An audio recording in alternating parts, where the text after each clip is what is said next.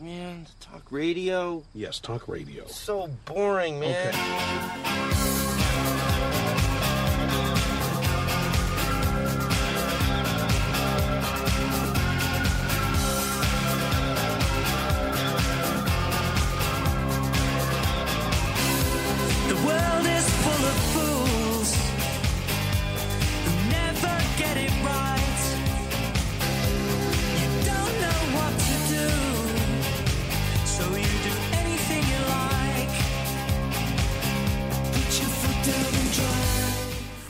Tuesday, July 28th, 2020. I can't believe there's still hockey. It's uh, the Laced Up Hockey Podcast, Well, and I'm James Cole. I mean, it, it could be a long night. You never know. Things could happen.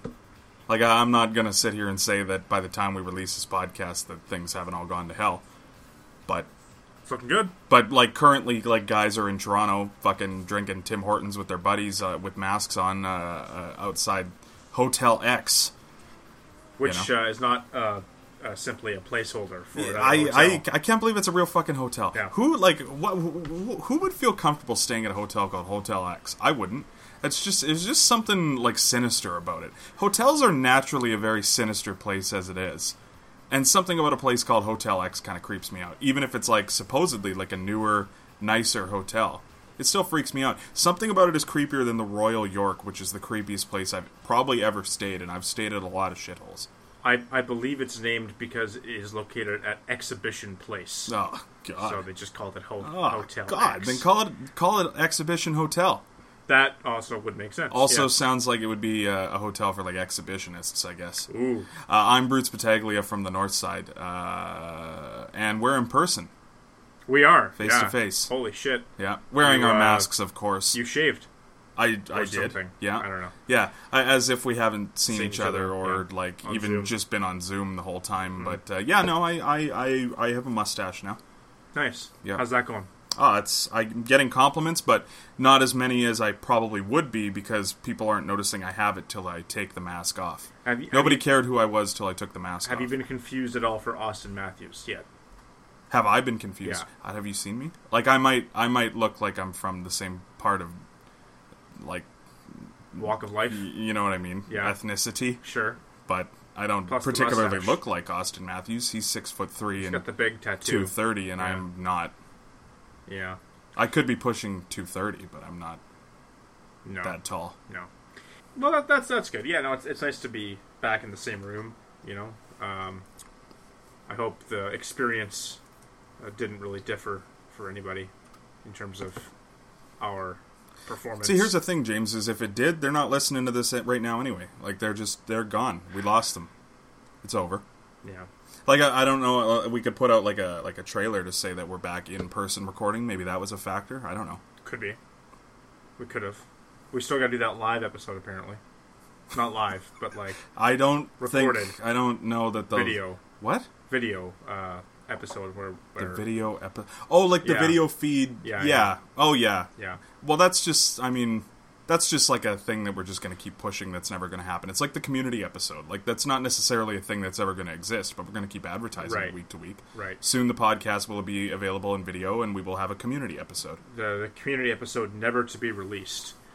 like you know, like here's the thing is like you remember when uh when we came up with the idea for the episode which i shit you not was probably in like november of last year which it's hard to believe was there was a time before uh, the pandemic.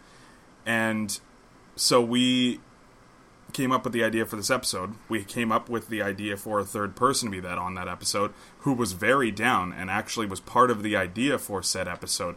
We've since recorded episodes with him but at no point has he been available to do that specific episode. It just doesn't really make sense. I'm not going to name names. No, yeah. Former guest of the podcast, Mike Wern. And he has the audacity to text me the other day and be like, I'm driving back to tomorrow. Can you guys release the episode a day whoa, early? Whoa. You know? I don't know. if We should be giving out people's uh, current locations. They're a sponsor of the uh, show, James. Everyone knows where he is. Yeah. How many people do you think listen to this? Most of I, I would imagine. Yeah, well, we're the official podcast. Yeah. I'm just saying, like, he had the audacity to text me and be like, "Can you guys release this a day early?" Like, as if we record these and edit in content based on time hmm. like five days in advance or something like that. I don't know like if he thinks we have like August's episodes recorded yet. Like it's a TV show where they just get together, they film for like a day, and then they just go their separate ways for a while, you know? Well, it's like he's been here, so That's what I'm saying. He knows how the sausage is made. yeah. How does he not understand? yeah. Huh. Yeah, I and and this is my way of ranting to Mike Wern instead of text, texting him that when he mentioned it. Uh, I'm just subtly calling him out on the podcast, sub tweeting on the pod, sub podcasting. Don't don't don't you burn our only sponsor, my guy. Don't don't kill the Airedale train. Yeah, the Cody Fraser campaign for city council was a former sponsor. Maybe they'll maybe they got Yeah. deep pockets. We can get them back Gee, again. When's the re-election tour for sure? Yeah, so the community episode, like, obviously up in the air, yet to be released. Uh, one thing that has Oh. been released. Uh, yeah, that was pretty good. Uh, That was pretty good. Uh, the Seattle Kraken. The, Yeah. the Kraken. They, was a good- they have been released. That was a good transition. They are uh, officially the NHL's 32nd franchise, um, set to begin play uh, next October, unless, of course, we all, all die of a global pandemic Mm. before then. Um, I really another thing I think that's really cool is that you haven't stopped joking about this the whole time. Like you were joking about coronavirus in January, and you just like didn't stop, and you still haven't stopped, even as like the world sort of stopped. You still keep going on about this, like it's like funny, you know. I'm not. I'm not gonna lie. Like we joke about the bubonic plague now, but that's Yeah. because things have developed and No, I'm not. I'm not gonna lie. now. It's it's an extremely serious global catastrophe that I also happen to find hilarious. That's that's all there is to it. I, I, the idea of like an entire advanced, you know, intelligent species just slowly killing itself um, because it couldn't like you know just not eat bats for a week is it's kind of hilarious to me, and then continuing to not do certain measures to prevent the spread of said bat eating disease in one Bat particular country disease. to the south is hilarious to me. yeah. So Seattle's going to be the Kraken. Um, it should be pretty good, I guess.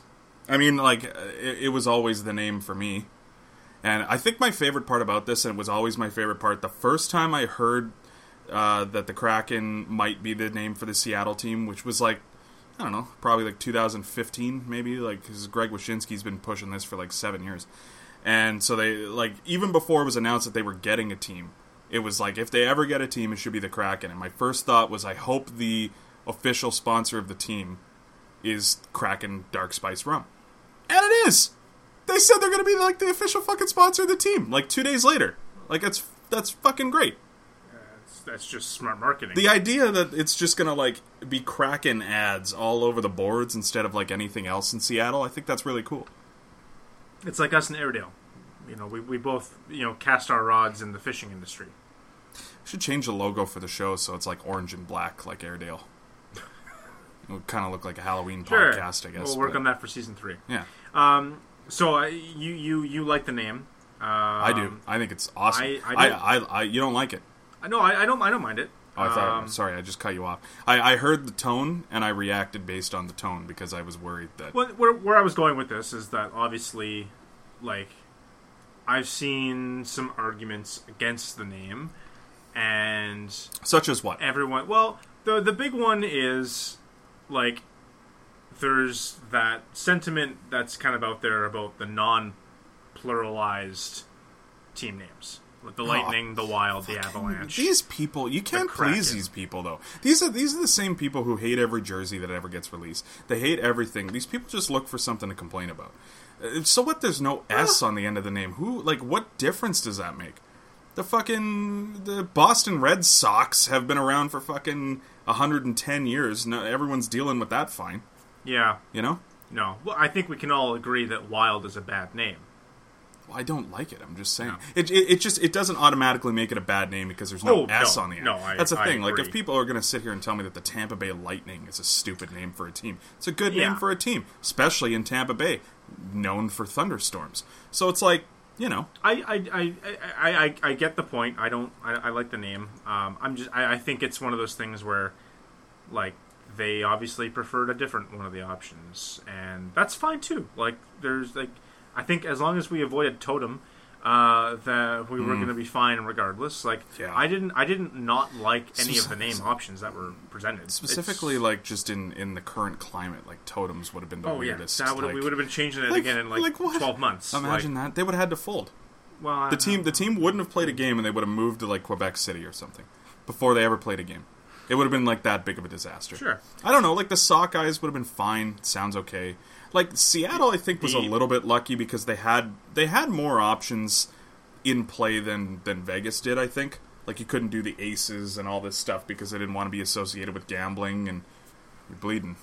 The uh, I, I I hear what you're saying. Like, James is bleeding. There was definitely a few different options, but um, The Evergreens, like yeah, I you know what I love mean? I love the Evergreens. Those are all fine. That like I'm, I'm fine with all those. But it was like all the ones that came up for the Vegas team. It's like, well, what do you do? Well, it's uh, you know, like the aces or the blackjacks or the well, we don't want to do anything gambling centric.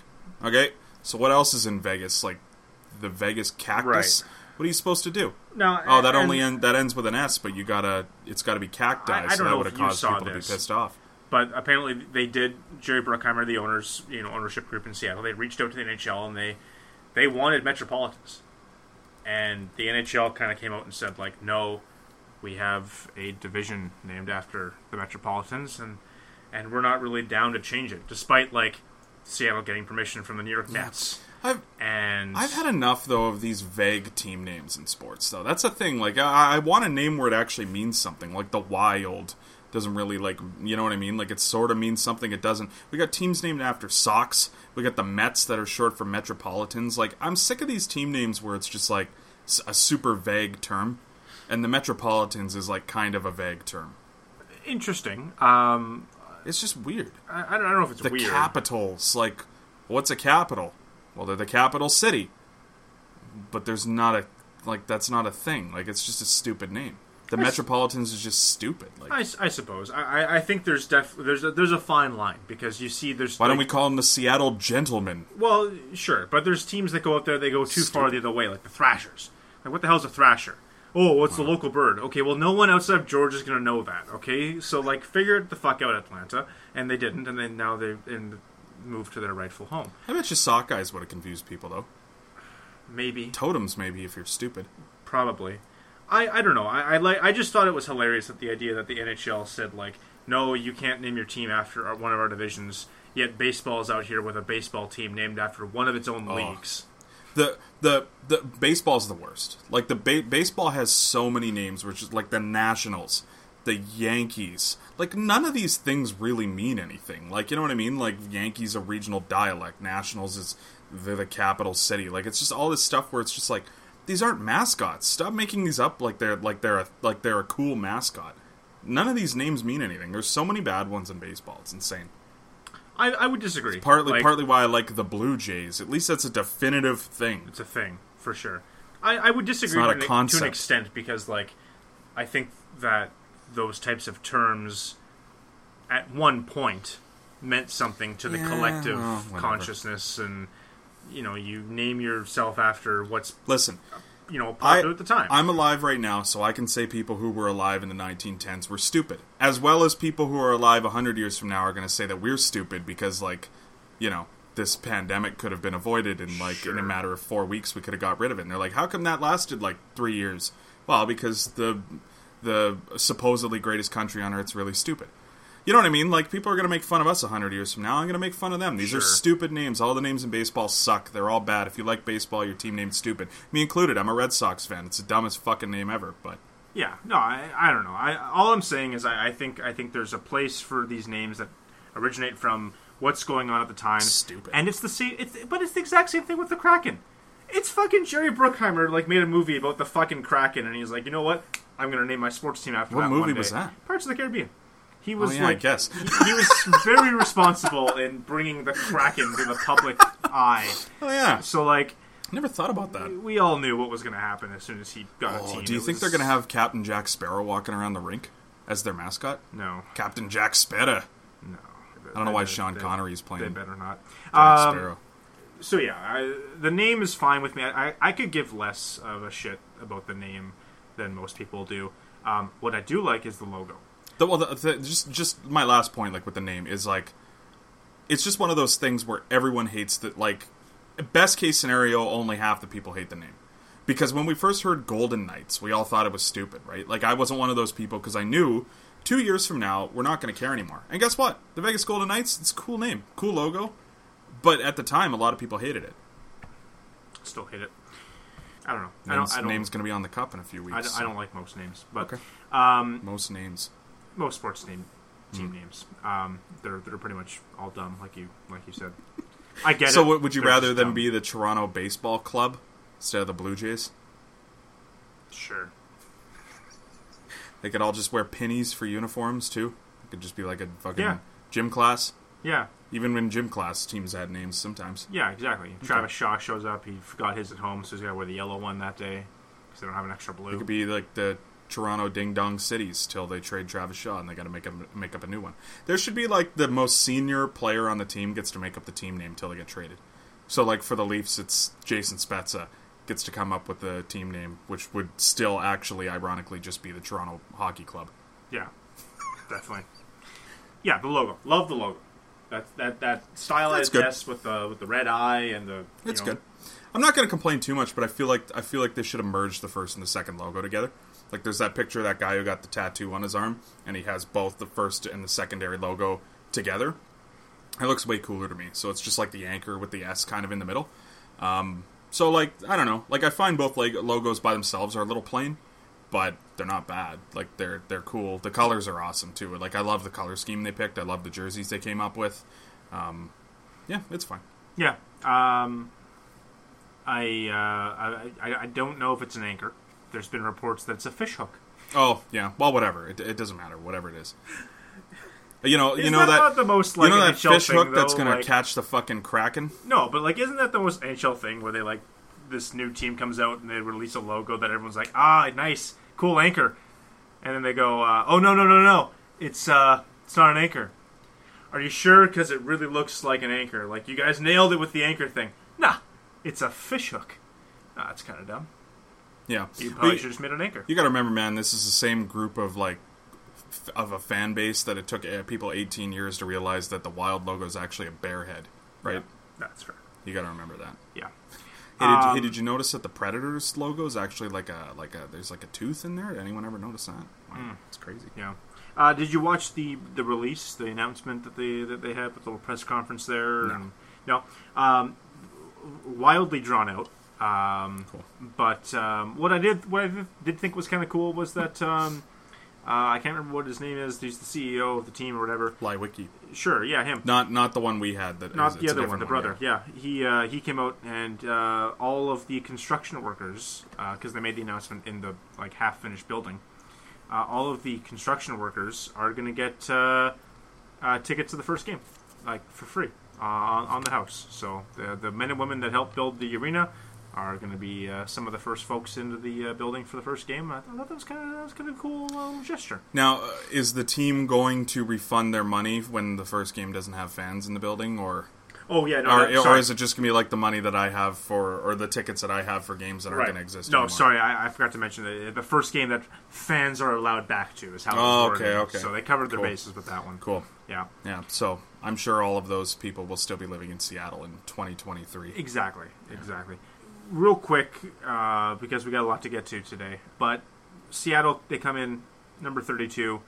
Is this it for expansion for the next little bit? Like, do you think we're we're done with the expansion talk for ten years? I mean- fifteen years, or, or is there something down the pipeline that's going to make sense? Here's the thing, James, is we're talking about a team that, or a league that, as of three years ago, couldn't support the 30 teams that they have right now, and they continue to add teams. So, like, I don't really know if they're concerned about um, filling buildings anymore because there's plenty of teams that don't do that.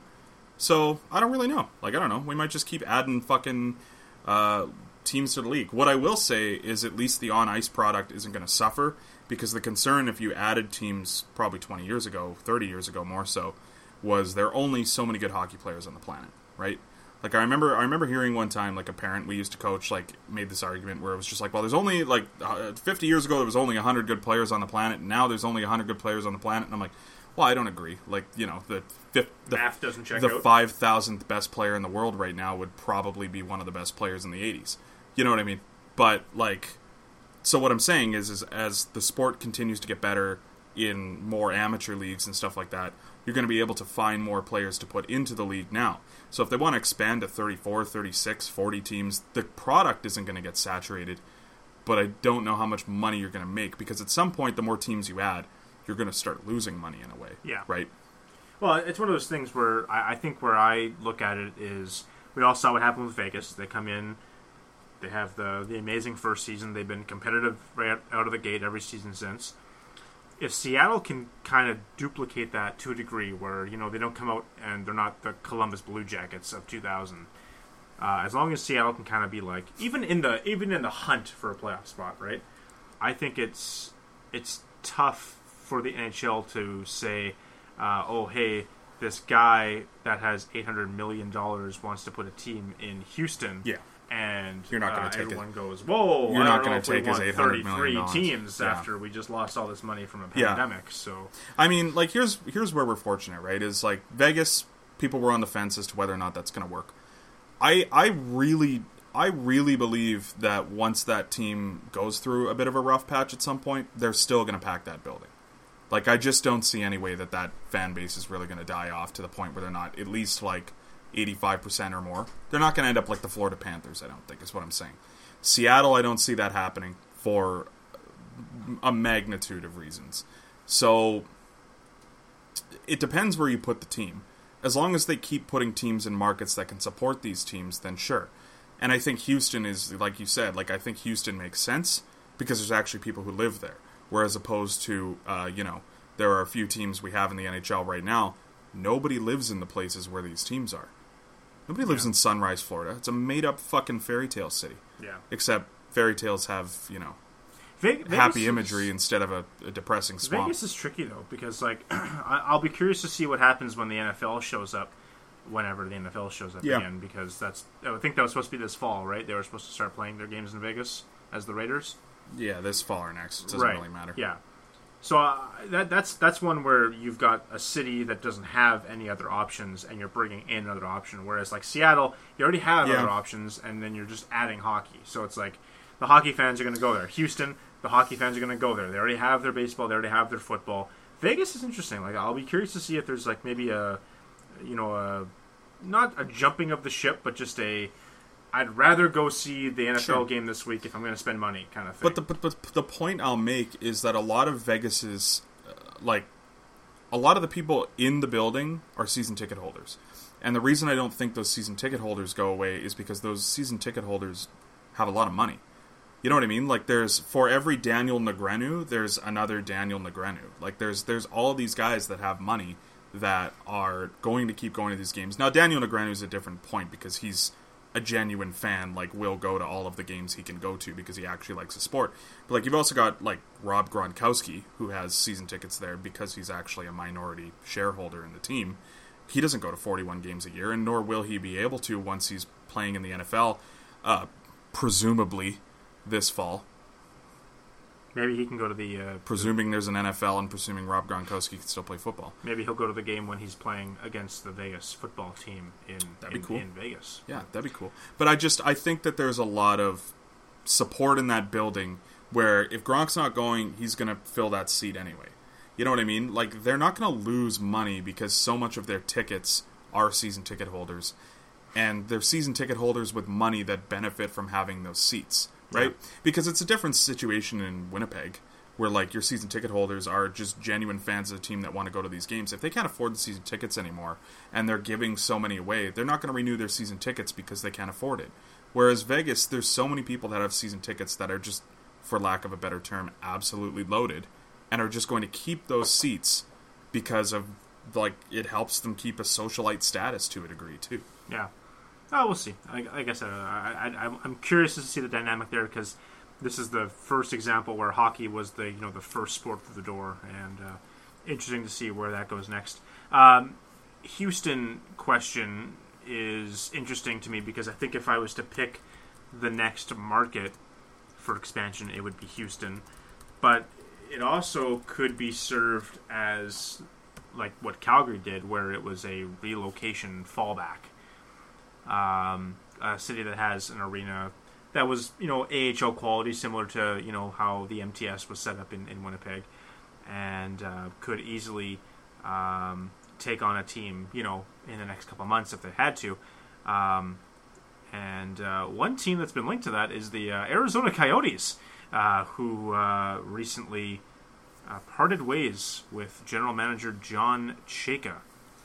Um, or John Chayka parted ways with Arizona. There's there's some confusion in the air uh, with this one. Both sides kind of coming out, making some accusations at the other. Um, One side much more bitter than the other. well, yeah, Well, in, in publicly. their statement, anyway. Publicly, yeah, for sure. I've never Um, read anything like that in my entire life. That was the craziest thing I've honestly ever read. That a sports team ever released. That's insane. I To, to come straight from the team, that was fucked. I didn't read the piece myself. Uh, it's ba- literally the Arizona Coyotes. I, I don't know if this is verbatim, but this is essentially what they said. They basically just over and over said that John Chayka made promises to the team and didn't follow through. He's a liar and a quitter. Hmm. I, they definitely use the word quitter several times, which is a dirty word in hockey. If you're saying someone's a quitter, you must be pretty fucking pissed at them. Sure. And I don't remember if they publicly called him a liar, but they insinuated that he lied to them about multiple things. Right. And then John Chayka released a statement. He's like, I want to thank the Arizona Coyotes for giving me the best time of my life. I had a kid and all this stuff, and like I loved it there. This is great, and I'm leaving, and I wish them nothing but success. And it's like, yeah, that's the way you should be on your way out the door, regardless of how the, you know, how the the, the departure went. The the insinuation sounds like John Chayka terminated his contract. It doesn't sound like it went the other way right. based on what like Elliotte Friedman and everything's saying. Um, so my understanding as to what happened, at least this is the the most credible thing going around right now, is that John Chayka was supposedly approached about a different job offer, not necessarily within the sport of hockey uh, at the NHL level. That would have meant he was going to be part of an ownership group that was going to be involved in other leagues with other teams, and basically was just going to be elevated from a general manager to an owner to a degree. And so obviously this is a very big job opportunity for John Chayka, and he wanted to take it, and the Coyotes were more or less a little bitter about that. And thank you. And um, the relationship just sort of fell apart based on that discussion. He was not a part of the recent efforts, uh, recent efforts to re-sign Taylor Hall. He was a part of the initial discussions, but hasn't been involved over the past few weeks, apparently and they've sort of just cut him out of the loop because of this. Now, I'm sure there's two sides to every story, but here's where I kind of come down with this. I have been in the very, very small minority of massive defenders of the Arizona Coyotes. I always have. I've always wanted this to work uh, because I, I think when they're winning, they actually have a fan base, whereas I would debate that with Florida. Um, I think the Coyotes can pack a building playoff time. They've they've had these great league moments, and I think that there there is something there in Arizona uh, if things are done properly. But time and time again, this organization has has proven some level of incompetence, and maybe not on a massive scale. But I'm sort of just getting sick of this over and over again. Like every time things seem good in Arizona, they got something happens, and it just always looks bad and I don't understand how this just continues to happen because if it's not the ownership, it's the management. If it's not the management, it's the players. Like it's always something with this team, and I'm I'm sort of getting sick of constantly defending them. And the amazing part is I'm not even specifically talking about one person. Whereas like when when you say this with Ottawa, you know I'm talking about Eugene Melnyk being incompetent. In Arizona, they've had different owners, one of which was the NHL. They've had different general managers, many of which are good, many of which are not. Uh, they've had a bunch of different head coaches. Again, a lot of which are good, a lot of which are not. But this is just one of those teams where it's just like no matter who's there, they seem to mildly fuck everything up. And I am not a big uh, anti John Chayka guy. I was one of those guys that kind of felt like there was more coming there, but I'm not going to sit here and say that he did an impeccable job, but I think the firing is incredibly premature, is all. If it was a firing. whatever it is. Right. What whatever. All I'm saying is this is not a good departure for them, and uh, I don't I don't really know what to make of Steve Sullivan. I I I just think it's funny that again it's a you know a former player and a you know like a guy who's been connected and in these front offices and now he's getting another job and um, again it just looks a little funny. Not that they have any like he's their guy, but it's just you know I don't know. There's just a lot of optics to this that, for me, this looks horrible on the Coyotes end of it, and specifically that statement. But it's all these other things that have compiled over the years for me that it's just like I don't really know what to say about this team anymore, and I'm starting to get less and less optimistic that they have a long term future in Arizona. Yeah, it's, it's interesting. Like just to touch on Sullivan, like he's he's been with the club for about five years now. Um, it's an intern tag that they've they've given him, and there's been a lot of talk about Peter Chiarelli being linked to the uh, GM job in Arizona when it comes time to, you know, maybe fill Oh, this position oh, at oh, a full time basis. But you gotta you gotta appreciate the wording, James. The wording was not that uh, that the Coyotes are looking at Peter Chiarelli. The wording is that there are people at the NHL that are looking to get Peter Chiarelli another opportunity because they felt he got the short end of the stick in Edmonton. That was the wording. It's it sounds like there's like Bill Daly and fucking Gary Bettman are like making calls, being like, "Hey, do you guys like?" Do you guys want to fire your general manager because Peter Shirelli needs work? Like who? How? Like what's this guy doing? Like how? How many? How many dinner parties is this guy hosting? How many fucking guys is he blowing off to get all these jobs? Like I don't understand this. Who the fuck is Peter Chiarelli to get these jobs? I don't fucking understand it. It, I, I don't know. It, it's it's interesting. I, I did see that um, worded about how the NHL, you know, has, has kind of put the bug in the ear, so to speak, of, of you know the Coyotes ma- uh, ownership, and, and and let's not kid ourselves here. Like, you know, Gary Bettman's making the phone call. Uh, remember that time I saved your franchise and kept you guys afloat when I, uh, you know, uh, essentially ran the team for three years there. Uh, you know, do me a favor, hire my buddy Peter here, but I don't know. Like I, I, I think, I think Steve Sullivan. He's he's well enough versed in in, in the, the structure of the team. He's been doing the job long enough. Like whatever. If he's an intern guy, I'm sure it's gonna be fine. We're talking about a couple months of uh, playoff hockey. Where what's the general manager going to do? He, he can't call anybody up. Yeah. He can't trade anybody. It's it's just a he's going to try to maybe re-sign some guys throughout this. and not to steer the conversation too far in another direction, but like these are also the same people who are like freaking out about Steve Sullivan getting the job that also seem to think that the Coyotes have like a bloated payroll. So, so which is it? Is he going to fuck up a good roster, or or is he going to not do anything with a bad roster? Like I don't understand what people are worried about because if the team has such a bloated payroll, then what is there to fuck up? If Chayka did such a good job or such a bad job, why are you worried about what Sullivan's going to do? There's nothing to fuck up then if it's a, such a bad roster. Like I just don't get it. Like people are on completely different sides of that argument. It doesn't make any sense to me. I think this is a good team, and I'm skeptical of what Sullivan would do long term. But you're right. If he's only there a few months, then what does it matter? Yeah.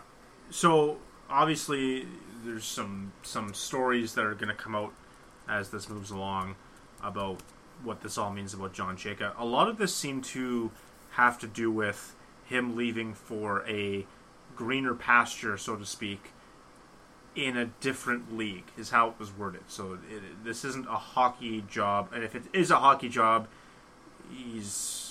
I, I don't know where you go up from GM of the NHL. So Well, that's what I explained earlier, right? Like it, it's just it sounded like it was an ownership opportunity, so it's it's very clearly a, a, a better opportunity, regardless of what it is. If he's involved in an ownership group, it's a lot more of an opportunity than what he's doing right now. Um, but you're right. Like depending on what league and, and to what degree he would be involved in what ownership, it, it's hard to say. It, honestly, the way it, it sort of sounded was like he might be like helping run some sort of a league yeah. like he might be. And, and I mean, like again, we're talking about this overhaul that sh- a few weeks ago. This overhaul that kind of needs to happen with junior ho- junior hockey. Like if he's going to be part of like a major group that's o- being overhauled in the OHL or something like that. Yeah, he should take that job for a lot of different reasons, Right. not just maybe money and opportunity, but honestly for moral reasons. Yeah, no, definitely, and you know, like, and that's part of it. Like, I, I go back to this. I don't, I don't like to, I don't want to pick sides until we have all the facts, but you know, it was stated that permission was asked, permission was given for for John Chayka to kind of reach out and and look at these different opportunities, and the Coyotes weren't happy with the title. And they wanted it in writing that well he wasn't going to be leaving to be a GM somewhere else because he's our GM. I mean, there was also the report that he got offered a general manager job with another team in Mm-hmm. the NHL, and no one's ever confirmed what team it would Devils. be. Yeah, Yeah, yeah. Uh, but well, I, I, I don't know. I mean, that would make perfect sense, but another an- another weird chapter in, in Arizona's history, like you said. Like I, I I like I like what this team has on paper. I like the fans when they're there. I, I I'm I, I'm one of those guys that like I can understand why people don't show up to you know games when the team's bad, but I also kind of just it, it annoys me when it's like, oh yeah, hey, we're good this one year, so the building's full for two months. Yeah. And- I mean, another issue with Arizona, and, and it's it's just something that that has plagued them. Uh, just because they don't have as many fans as the Ottawa Senators, but they have the same issue that the Panthers and the Senators have, where it's a drive to get to the rink, mm-hmm. right? And the problem is that there's there's almost not an issue with the fact of it being a, a- such a distance. It's that they keep moving the fucking team Yeah. like every five to nine years. So any fans of the team that get into this rhythm where it's like every Saturday we go out, the games are only like thirty bucks or whatever to get into. So we go out, we make a day of it. If you have money, that's great. And then five years later, the team moves a fucking hour and a half down the road, and it's like, well, now it's not feasible for us to go to these games quite as often. Yeah. It's just hard for them to get into a rhythm because, like, I know here in Thunder Bay, it's not like we have a lot of options, and it's not like it's a big city. But like when the Thunderwolves are in town on a Friday night, it's really easy to just do the same thing every Friday night. You get off work, you grab something to eat, you go to the game, right? It's impossible for these families to get into a routine if they have to drive an hour and a half for a seven o'clock fucking game, and they get off work at, at five o'clock. Like Yeah. it's just not going to happen. So the, the idea of this building getting consistently packed was doomed from the start because the building changes all the time. Yeah, and and like that was one of the things when they changed from Phoenix to Arizona that I kind of chuckled about because it was like, you know, no one really knew where the next stadium was going to be. So instead of calling us Phoenix, we're going to make it Arizona. And all I could think of was, okay, what's next? In a couple years, we're going to call them the Southwest Coyotes, and we're going to have one home game in Albuquerque and a Yeah. home game in Tucson and a home game in Houston. And like, like at what point is it just time to say it's not working? Let's try something else with a permanent structure with a you know dedicated ownership group that's going to keep them in one building for 20 years. It's kind of like fucking like Batman, man. Like you're you're you're watching this team and it's like, where does this team play? Well, Arizona. Well, what's it? Where's Arizona? Well, it's like, well, it's a vague term. It's the same thing in Batman. It's like, Yeah. well, what's Gotham? Yeah. Gotham's a made-up city. New it's York like, City? is it New Well, York yeah, City? It's like, well, it is, but it's like a vague term. Like we can film one movie in Chicago and it looks the same, and we'll just call it Gotham. They could just do whatever they want. Like you know, it's not a movie. You can't just film it in different locations every five years. That's uh, that's two Batman references uh, in the episode uh, so far, and we're only uh, 40 minutes in. That's that's uh, There will be more. might be a new record. No, Um, because uh, I used to do the Bane impression all the time. We we there's Yeah. I I would say movie references. The Dark Knight is is up there. Like Dark Knight, Dark Knight Rises. That's up there for for what we've referenced. mo- more than likely for sure. Um, We should be keeping track of movie references for statistical purposes. yeah. For analytics, For the like next quiz, for right? John Chayka's Yeah. analytics. Um, some some interesting news out of Philadelphia. Oskar Lindblom has been extended. Uh, Lindblom, of course, uh, went through a uh, cancer treatment for most of the season, missed a lot of time. Um, he was set to be an RFA, I believe, Yeah. and uh, he received a, uh three-year deal worth nine million dollars total. Um, the timing is interesting for a couple of reasons. Primarily because, like I said, he missed most of the year. He was having a good season, the you know the bit he played uh, in October, November. But for a guy that hasn't really played hockey for six months, seven months, you know, to give him that kind of a commitment, I thought was interesting. Like he's either got one hell of an agent, or the Philadelphia Flyers really think they have something special with him. And the other reason I, I think it's interesting is because I, I kind of touched on this, I think, last episode, and it was up in the air. But uh, Oskar Lindblom was added to the Flyers' return to play roster. So there's this idea that he might be suiting up come playoff time. Obviously, the Flyers have this bye uh, where uh, you know they don't have to play in the play-in rounds, so they've got a, you know an extra week, week and a half to uh, kind of prepare and get up to speed. Uh, and he might be he might be there. Like I don't know. It's kind of crazy to think this guy might you know play hockey that soon. Um, but it's looking like a reality. What, what did you think about the extension? I like it. I mean, you know, I, when I first saw it, I was a little bit skeptical that you want to sign a guy like this for three years. But conceivably, like what the Flyers seem to think they have in Lindblom is comparable to what the Leafs think or thought they had in Andreas Johnsson. Like, honestly, Lindblom has better analytics numbers. A little bit not as good offensive numbers, but like analytically, he seems to be the better player. So, you know, this is a cheaper deal than what the Leafs got for Johnsson based on term, because the Leafs Right. signed Johnsson for four years, I believe, at three mil. Yeah, Um, So it's comparable to that. When you, if you use it as a comparable, it's it's honestly a great deal because um, I like Johnsson a lot. I think he's got a lot to give, but I I would probably rather have Lindblom. Um, not by much, but I'd probably rather have him. The only concern, obviously, is health, but that doesn't really affect your cap. No. Um, you know what I mean? Like if, if he gets LTIR, if he gets yeah. sick, you just Yeah. put him on long term. So, um, I think what it is is a good hockey move. I think it's a good deal, and I think what it is is an even better deal by the Flyers front office um, to reward a guy who's probably, not to speak for him, had the worst year of his life. Um, so I think it's I think it's very admirable as well as a good hockey move. 17 goals as a rookie last year. He had 11 through 30 games this year. Um, 18 points in 30 games too. Like yeah, good like, good he- he production. can- he's he's an offensive threat uh, uh, pretty much every time he's out there. Um, One thing I like about him too is like even even from a young age, like he wasn't a high pick, but he had like really good offensive numbers on uh, in an international stage, like pretty much every year, like a point or more per game every year. He was in the World Juniors and and the under 18s and stuff like that, despite being a low pick. yeah, So this is a guy who has kind of developed his game beyond just the offensive and um, has developed himself into a little bit of a two way forward. And I, I, I like it. I think I think he's got a lot to give. yeah, very very smart move by the Flyers. I think in my you know if if I was to say. You know who would rather have, like you said, Johnsson Lindblom. It'd be Lindblom for myself. Uh, the the health thing is is is honestly the only concern, and and there's there's no cap risk, like you said. So there's there's really no downside to this deal. Um, I, I just I kind of figured he would be a guy that would you know maybe garner you know some sort of one year deal, uh, a show me deal for his sake, for Lindblom's sake, because this is a guy where I could see him going into next year if he's fully healthy. He puts up a big big year, and the only reason that he's missing out on a you know maybe a bigger paycheck is because of, of what happened with him you know off the ice. Uh, he might be leaving some money on the table. Is all I'm thinking. He he could be, but this is one of those things. If he signs a show me deal and he gets sick again, I don't know if he ever comes back.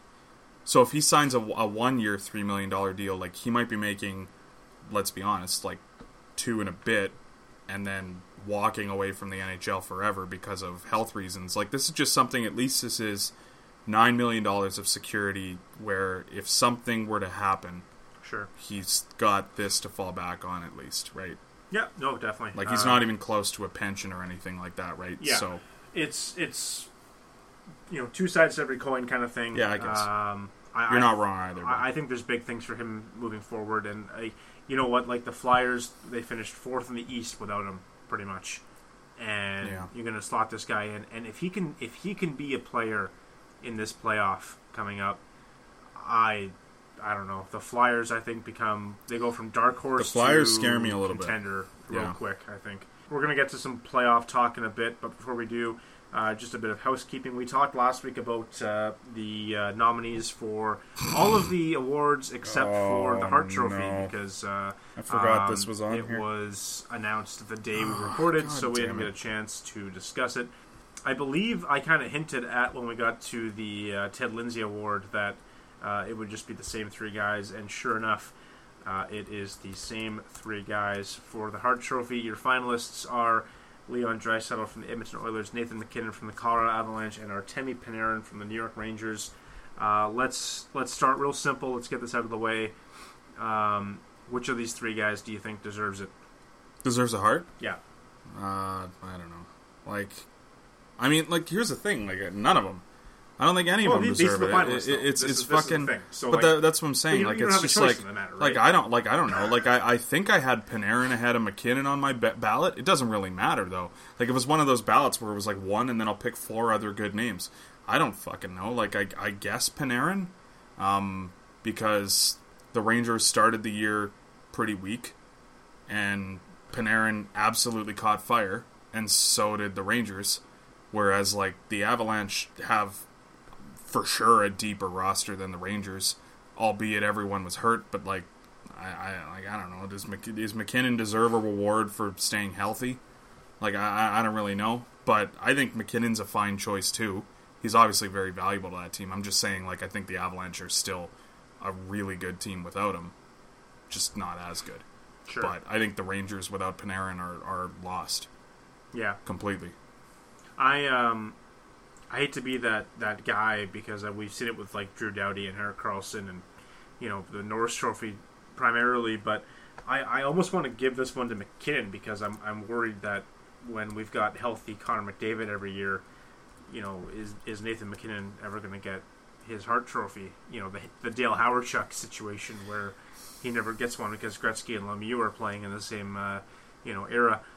It's an Um, interesting argument though because like I would argue that Nathan MacKinnon is maybe not a generational talent, but he's very close. Definitely. Like he's very close. Yeah. I would not argue Artemi Panarin is. And so could the bottom fall out on Panarin conceivably?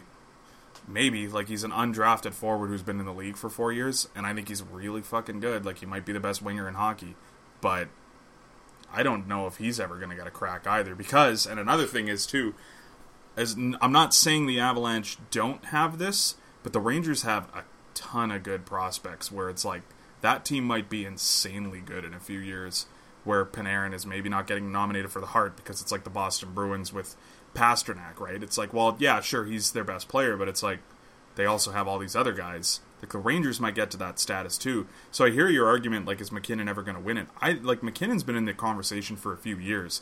I don't know if he's ever really going to get out of it because I think it's going to be one of those things.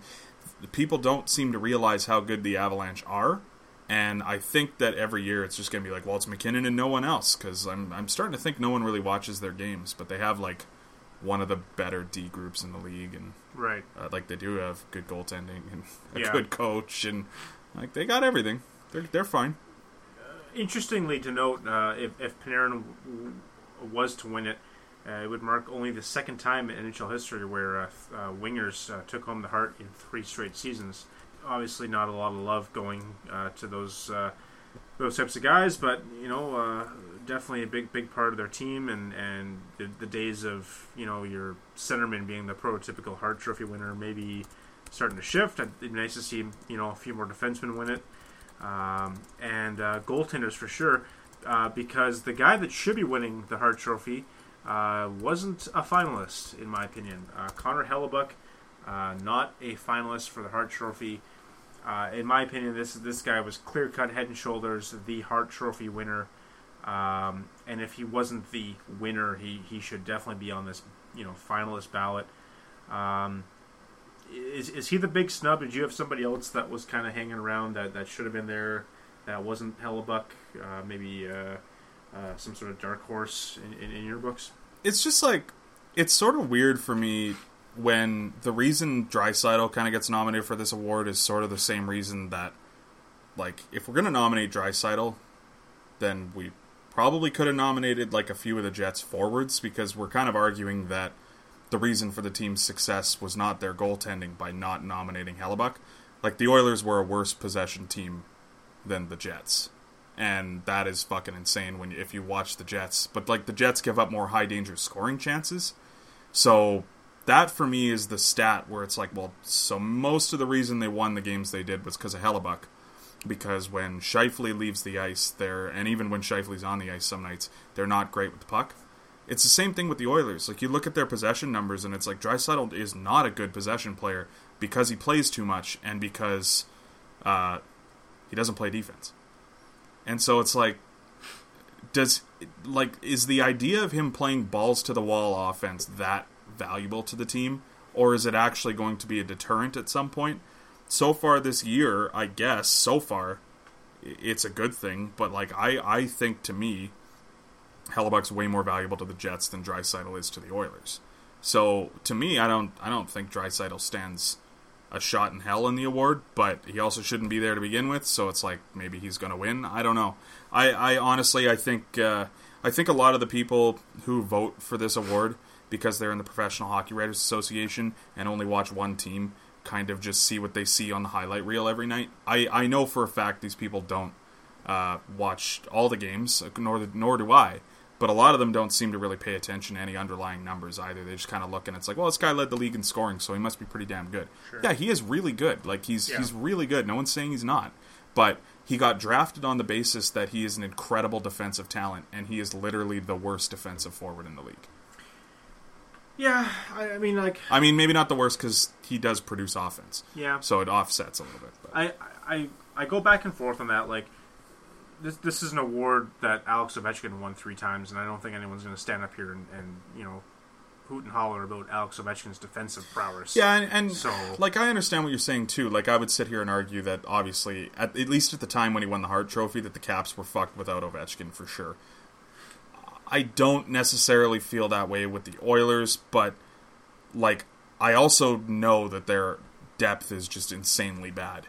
So without Draisaitl, I like it might be pretty bad. I, I don't Yeah. know. Luckily, we've really never had to see them without Draisaitl for like an extended period of time. So he might actually be that valuable to that team. I don't know.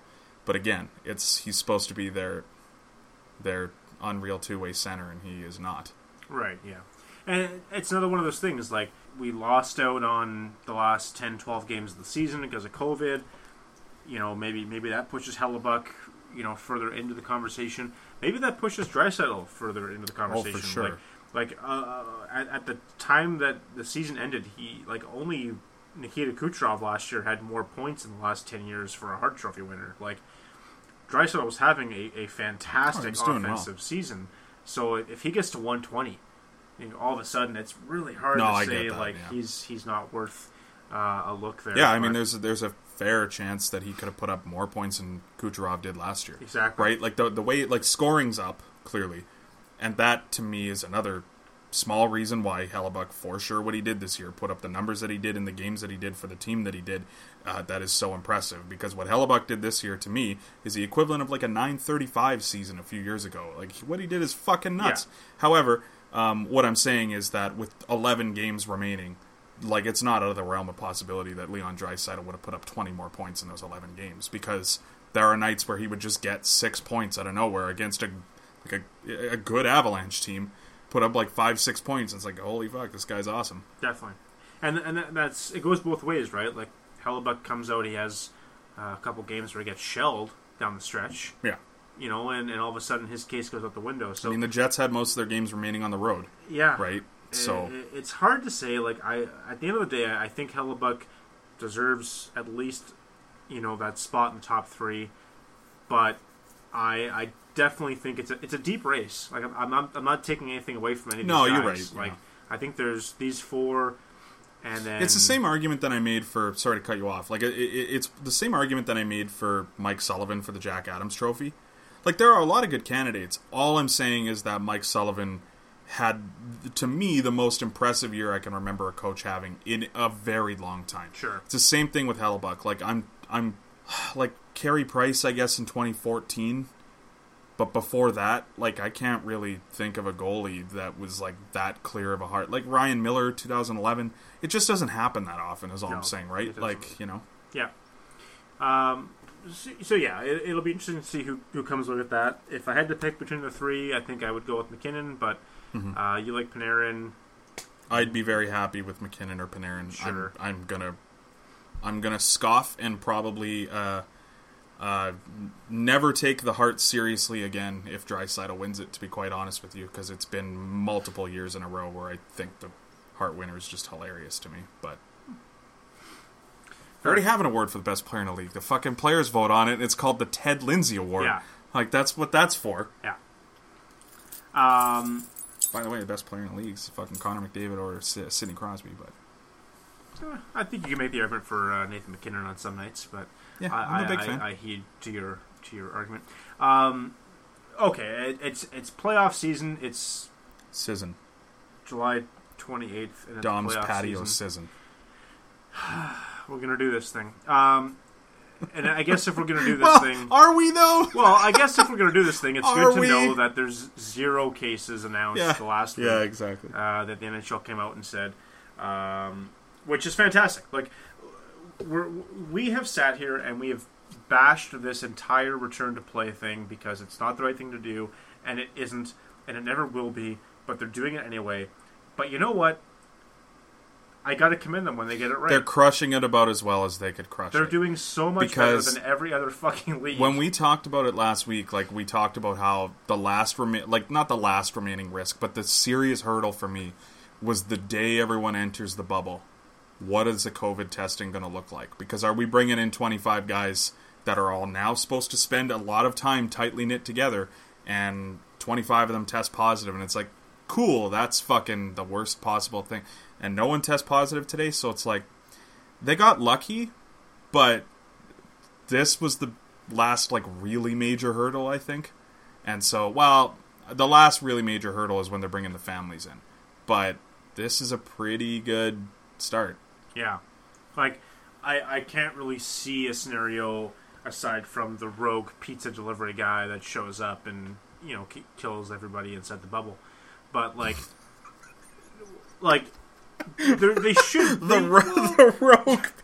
You make you make it sound like he's going to be like a mass shooter or something like that. Like like A mass- if if someone is spreader. if someone is asymptomatic and show they're not allowed to have a pizza delivery guy. What are you know. talking about right now? I don't know how this works. No. Um, They're they're getting no, like, they're getting food catered, I guess, but it's not going to be like a guy. they they should be good now. 2,000 until like you said, like the family. Like this this is it. Like how else would it get in there?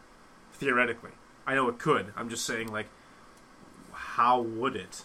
If they're if they're doing their diligence and they're like following all the steps that they're taking and they're announcing the numbers Yeah. each week, like I the non the non NHL employees that are going to be around this is the problem but they have to quarantine too.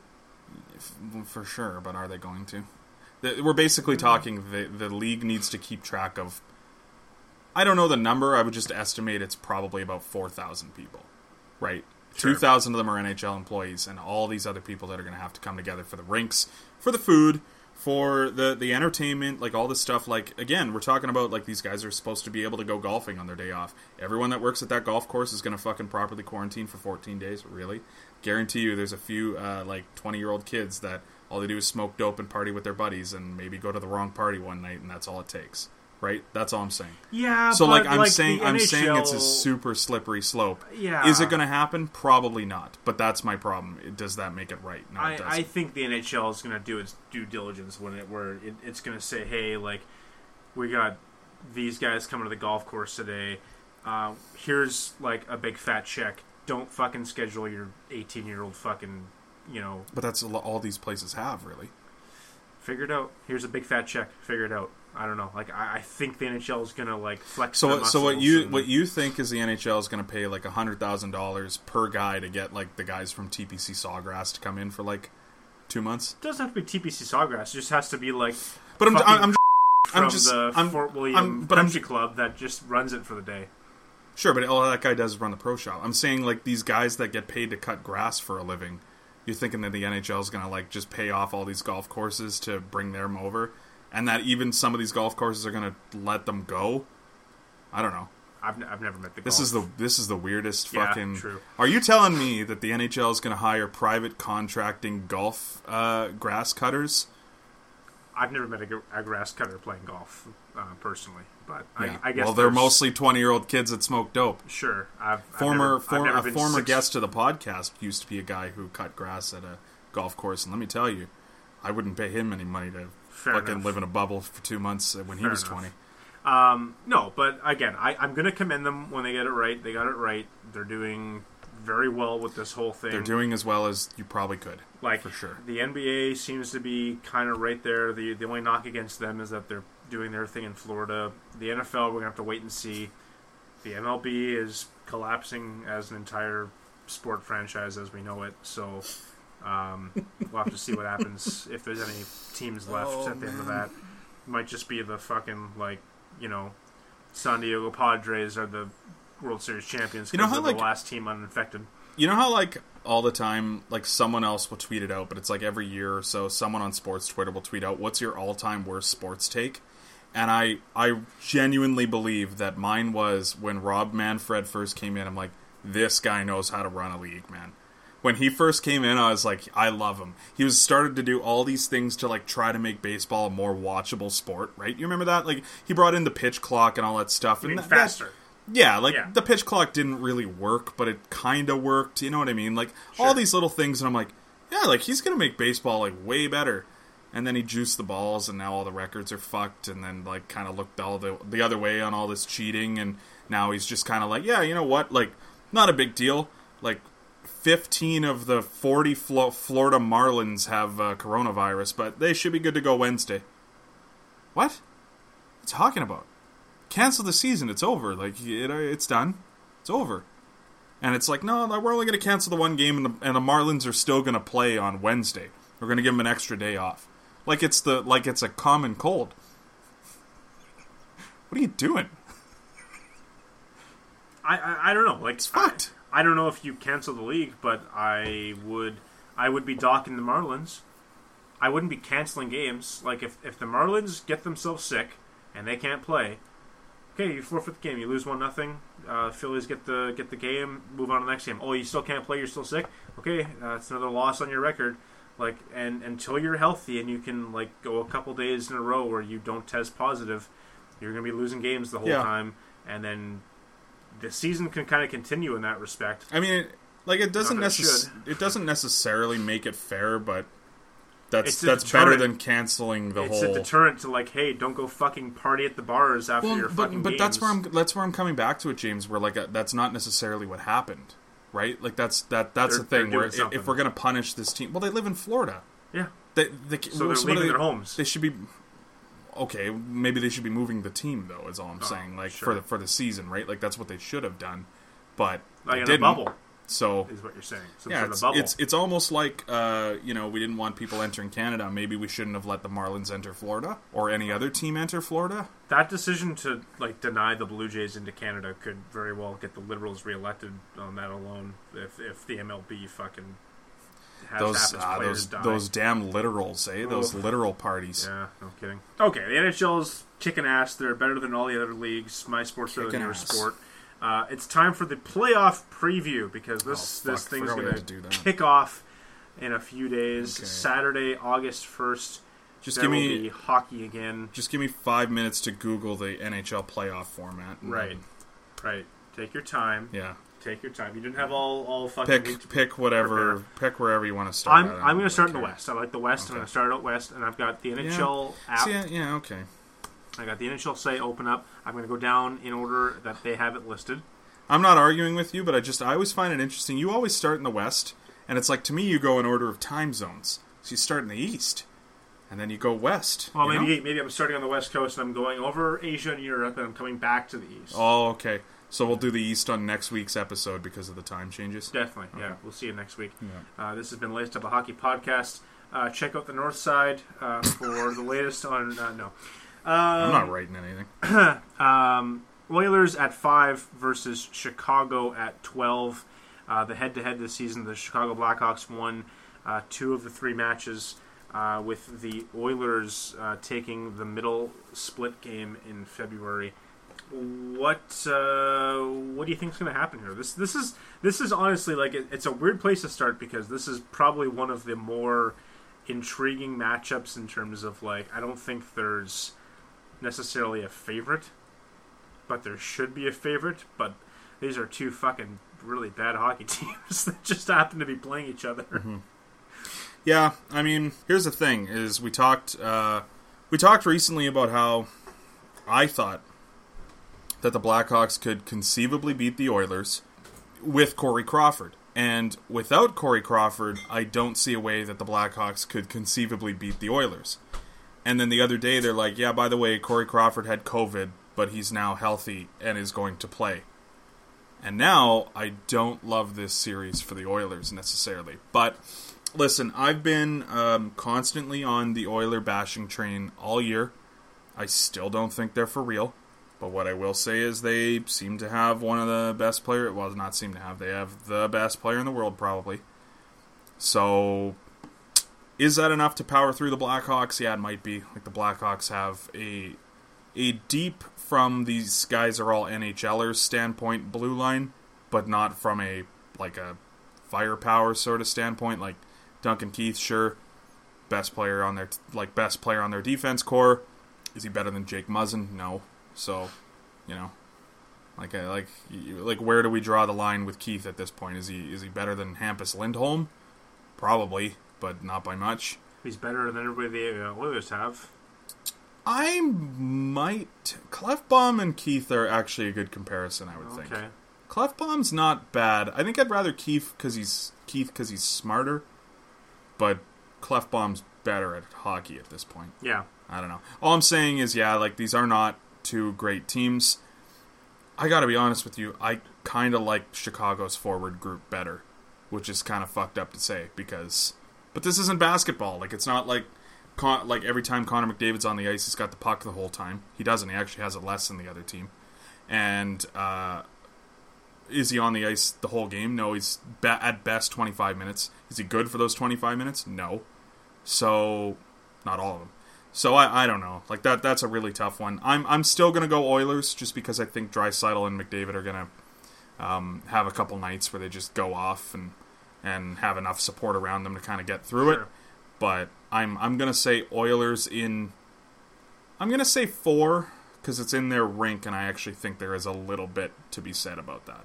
No Mike Green for Edmonton. No Brent Seabrook for Chicago. Uh, No? Andrew Shaw. No uh, Seabrook. They've already said he Is he allergic to his equipment magically all of a sudden? the? Blackhawks have actually said that the, he won't be, he will not be like part of their return to play roster. They didn't say why though. They didn't say why. I don't know if he's hurt or if they just said, you know what, you kind of fucking suck, and we're not going to use you regardless. Yeah, I mean like he shouldn't be on the roster. I'm just curious why he's not. Uh, no Mike Green, no Brent Seabrook. Uh, Andrew Shaw will not be returning from his concussion. Oh, you know what? Actually, James, I'm just reading breaking news. Uh, Brent Seabrook's been traded to the fucking uh, Houston Coyotes. So cool. that's fucking really cool. The. Coyotes been traded to Houston as well in the same transaction. Part of the deal, yeah. Um, I, I, I will we'll also give take. you, we'll give you, we'll give you our hockey team if you take Brent Seabrook with Mm. you. Exactly. I uh, I'm also taking Edmonton. Uh, I don't think it's you. You cannot contain McDavid. You can barely contain Draisaitl without McDavid. You so you you can you can kind of contain them both, but the Blackhawks aren't the, can't- fucking the team to do. yeah, they can't. Like, Um, and and like you said, like they're in Edmonton. The only game the Oilers won out of the three this year was in Edmonton. There's something to be said for it. It's not going to be much, but I, I I give them the edge. I think it goes to the full five.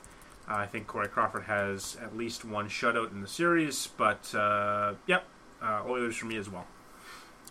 Uh, next on the docket, we got the sixth place Nashville Predators going up against the 11 Arizona slash Houston Coyotes.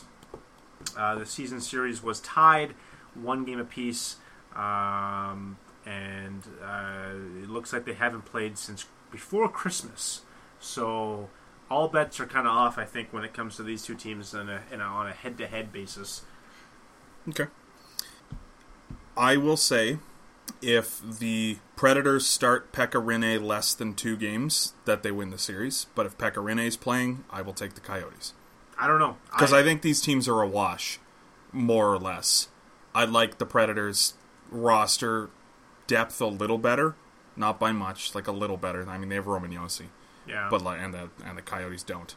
But other than that, I don't really see it much of a difference between these teams. Other than the Coyotes' goaltending is miles ahead of the Predators' goaltending. I think so. I, I think Nashville takes it. Um, I, I think it's close as well. I'm not so sold on Pekka Rinne being the X factor here. Like, I'm not. I'm not going to say he's going to win the series for Nashville, but I don't also think he would lose the series for Nashville. Uh, I, I think it comes down to Nashville. Just you know, they're they're slightly better. They're going to have the home, you know, advantage in terms of getting the matchups they want, and I think they're going to capitalize on that. They're they're Another thing, though, I would before. I would say to the matchup thing is that the Coyotes have the better head coach. They have the better head coach for sure, but he's going to have less opportunities to do what he wants to do out of those five games. Like if you know if if the home team, so to speak, wins each game because of the matchup. I just think like when you like like almost like whatever the Predators want to do, like I feel like the Coyotes just have something that can neutralize a lot of the Predators lineup.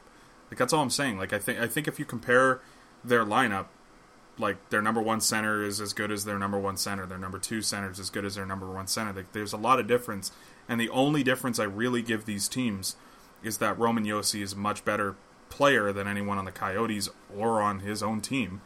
But like, if Roman Josi isn't playing great defensively, like it's not going to take much for Phil Kessel to just go off on a Pekka Rinne that has no idea where the puck is going, and uh, Pe- Phil Kessel's also uh, gone off on Pekka Rinne before, so you know what I mean. Sure. Yeah, I, I don't know. He's chased him before in a playoff game. I I th- I I think this is going to be a tight one, another five game series in my opinion. But Yeah, I don't think it's super yeah, it- it's it's worth arguing over. But but I I, I think to be interesting here, uh, so if you're going Predators, you know what? I'll take the Coyotes. yeah. I think they're also going to be a little bit mad about uh, about Chayka, maybe some of them, some of them, because uh, most of their best players, uh, Chayka's the one that gave them a big bag of money. Here's some money. You know, they probably like him, You know, I I and they're and they're the same age, right? Like Clayton Keller and John Chayka were probably up playing fucking Warzone like at five I, I didn't consider the Chayka factor. Actually, that's going to be a huge mental uh, blow to the players. I'm sure. Yeah. That's what I mean. They're GM peers. is so integral to the playoff push, right? Well, because he's best friends with them. Was what Yeah. I'm saying. James is like the fuck. He would be like the tenth oldest guy on the team. All right, I got, I got Preds, you got Coyotes. uh, we got the number. Oh fuck, uh, we got the number seven Vancouver Canucks versus the number ten Minnesota Wild. The season series uh, two to one in favor of the Wild, um, with a, uh pair of uh, wins in February, including a shootout win. Their last time out, February nineteenth in Vancouver. Again, like I, I think this is such a like I think I keep waiting for like the super easy like this team is clearly gonna like cakewalk the other. These two teams were separated by one point in the fucking standings. Like this is gonna be such a close matchup. I think this one honestly comes down to goaltending. If if if we get Devan Dubnyk back from like a year or two ago, the Wild have a real shot. If he's not Devan Dubnyk, I don't trust Alex Stalock uh, in in net. Jacob Markstrom looks like the real deal. He seems to be healthy. I know he missed a bit of time before the break. I don't know. I think this one honestly comes down to goaltending. I think the Minnesota Wild have a really good defensive structure that could shut down the potent, you know, Vancouver, the kids, you know, the Elias Pettersson, Brock Boeser, Quinn Hughes, you know, the offensive threat that those guys possess. And I don't like Vancouver defensively. So if this gets into a, you know, a two to one grudge match every night, I think I, I give the edge to Minnesota here. Um, yeah, for for basically every reason you just outlined, I'm going the Canucks. Um, I think that Jacob Markstrom is the most underrated goaltender in the NHL. I think he is easily a top ten goalie, and I don't think Jacob, or I don't think Devan Dubnyk has for sure been one for at least two years. Um, yeah, I, I I see your point. If they get Dubnyk back from like 2017, I think, like when he first really got there and was really on fire, uh, then yeah, I, I, I get your point, but I don't think that Devan Dubnyk exists anymore. I think Devan Dubnyk more or less just is what he is now. Um, and I mean, is Dubnyk even their starting goalie game one? I, I don't even know if that's what they do because Stalock was the starter at the end of the year. Um, so yeah, I, I, I see what you're saying, but I have more faith in the Wild as a team. I just think Jacob Markstrom is enough that the Wild are only moderately better than the Canucks, maybe as a team, and I think the goaltending again, like it kind of like Arizona and, and Nashville, like I think that's enough to make a difference. So I will go uh, Vancouver there. Markstrom's interesting though. Like, it's not entirely confirmed that he's going to be good to go when this re- resumes. Yeah, that's fair. So if if they don't have him, I think they're in trouble. Who, who who's the backup technically? Is it Demko? Yeah, Yeah, I, I like Demko. Like, I think he's the guy of the future. Well, you know, Mark Markstrom could be the guy of the future. They're both pretty young, but I don't know if Demko's quite there yet. Either way, I think this one again. This uh, another coin flip. These are two really close teams. I think on paper, and uh, I I think that's another five game series, honestly. Um, Yeah, I, I guess that that might be right. Yeah. Uh, the last one out west, we've got the Calgary Flames at eight versus the Winnipeg Jets at nine. Uh, the Flames technically with less points than the Jets, despite having home ice advantage due to the .001 uh, win percentage um, that they they garnered in the regular season. Uh, in the head-to-head matchups, they played one game. It was outdoors on October 26th, an overtime win in Regina, Saskatchewan, uh, for the Jets. Neither team has played an indoor game against each other this season. It's absolutely fucking wild. Um, where do you start here? Like this, this I think all bets are off when it comes to these two teams. This is the closest one, but I, I do have an argument that I re- I really think to me this is going to be the simple story of the series. the Jets are far and away it's not even close better offensively. The Flames are far and away it's not even close better defensively. It's going to be up to the Flames to neutralize the Jets' top six forwards. Are they going to be able to do it? I'm not really sure. I do think the Flames are pretty solid defensively. This is just eye test talking on this one. I, I can't really like the, the numbers aren't, aren't aren't great either, but just from watching them offensively, they don't make me nervous at all offensively. They're they're I, I don't know like they just kind of walk in over the blue line and shoot the puck, and it's like I okay, good luck with that. Connor Hellebuyck's in that. Um, so the Flames don't really scare me, but if the Flames can force it down to a two-one game, that's where it's going to get a little bit interesting. I think. Um, now, how does that two-one game go? Like, you know what I mean? There's a lot to be said there. So, I, I am a little bit concerned of their loss of Travis Hamonic, and it's not like Hamonic is, um, like it's not like Travis Hamonic's like Jaccob Slavin or anything like that back there. Like, it's not like he's like the biggest difference maker. But all I'm saying is, without Hamonic, they're going to force like Rasmus Andersson into a spot where is he ready to shut down Mark Scheifele and Blake Wheeler and Kyle Connor and Patrik Laine and Nikolaj Ehlers? I I don't think so because again, like that's the only part of the Jets that didn't really change from the last few years is their offense is just getting better because these guys are just developing more. So Now, now is Andersson going to have to play against those guys though? Calgary's got the home ice advantage technically. well, They- someone's got to play against the second line, though, right? You toss Giordano out there, and then you got your second match. Uh, who, who's the second pairing? It's. I thought the Flames. The Flames are pretty deep defensively. I thought. the mm, well, I wouldn't really say that it's I wouldn't really say that it's their blue line as much as it is the five man unit is really strong in the neutral zone when you watch them because they don't really play like an aggressive forecheck quite as much anymore. If they choose to play an aggressive forecheck, which might actually be the move, that's the thing. Like if Geoff Ward changes their style, which would not be a smart move for Geoff Ward's coaching career, but it might actually win him the series. You know what I mean? It would be a massive risk for him long term as a coach. Um, but what they probably should do is play super aggressive against the Jets because if you get like Dmitry Kulikov rimming the puck around the boards like he's Nikita Zaitsev, then yeah, like your forecheck's going to work and you're going to hammer the Jets. That's one of those things. But all we can go off of is what they were at the end of the year. And to me, the Flames are a not dangerous offensively, pretty solid defensively, win the game two to one team. And the Jets are hopefully Connor's on or like Connor Hellebuyck's on tonight. Let's try to put up five goals if we can, and and Yeah. Helly will bail, bail us out. So based on all that, I feel better about the Jets' offense than I do as the Flames' defense because the Flames are not meant to play the system that they play. They're built to be an offensive team, and they play defensive because Geoff Ward didn't know what else to do with the team. So all that said, Jets in five. I think they have a little bit more pedigree and and, and experience in something like this, but that is, I think, the closest series out west. Yeah.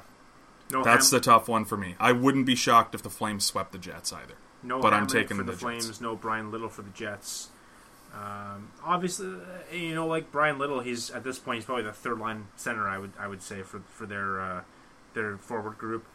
It's a hit. Like it's we can't underplay it. It's it's it's not the same degree. I think that you know you lose a top four defenseman, you lose a top nine forward.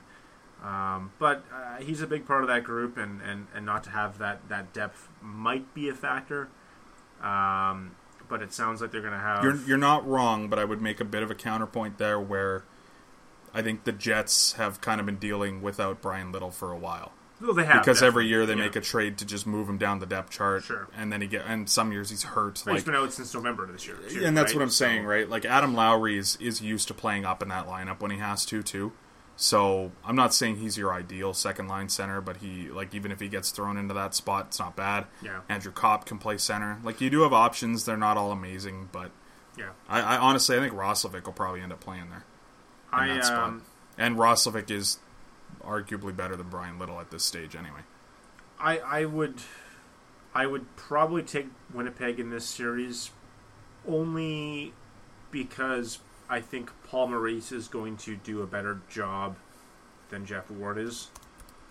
Um, because aside from that, I think this is very very close um, in in terms of uh, the matchup.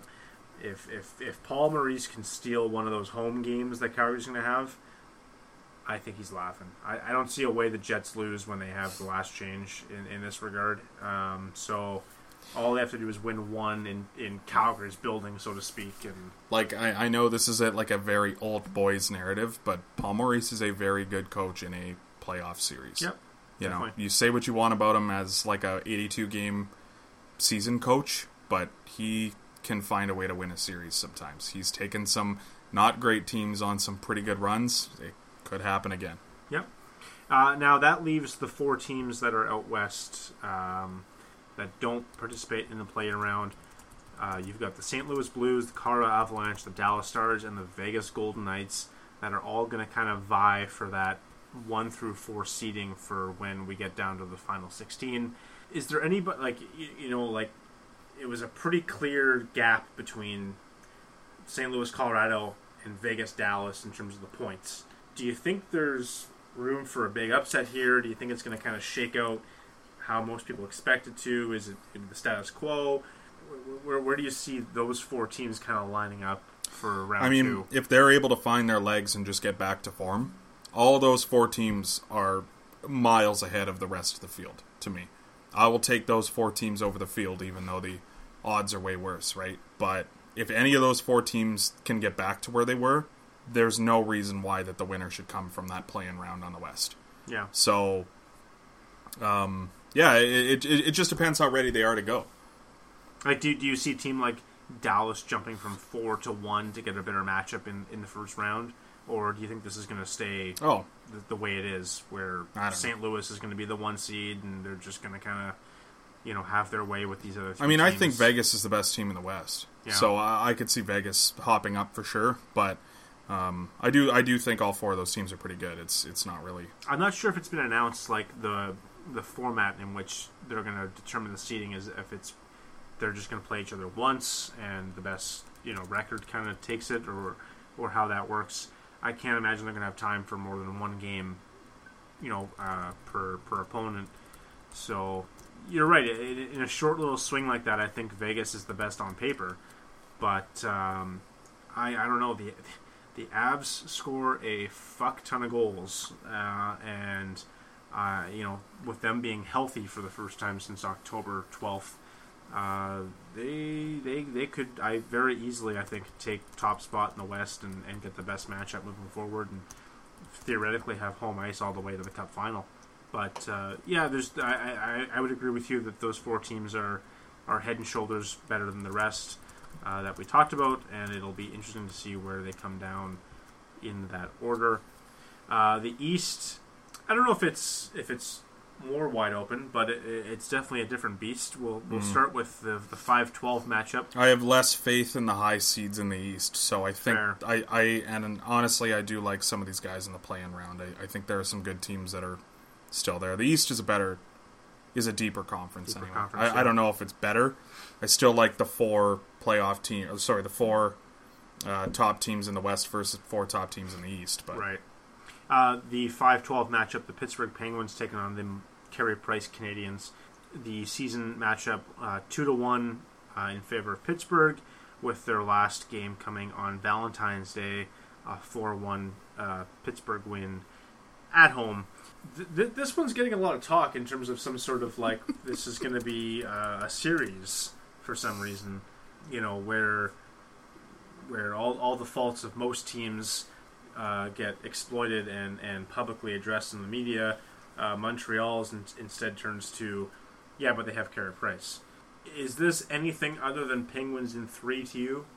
Is it anything other than the Penguins in three? Um, I mean, maybe. Like, I'm not. I'm not going to put it past Montreal to.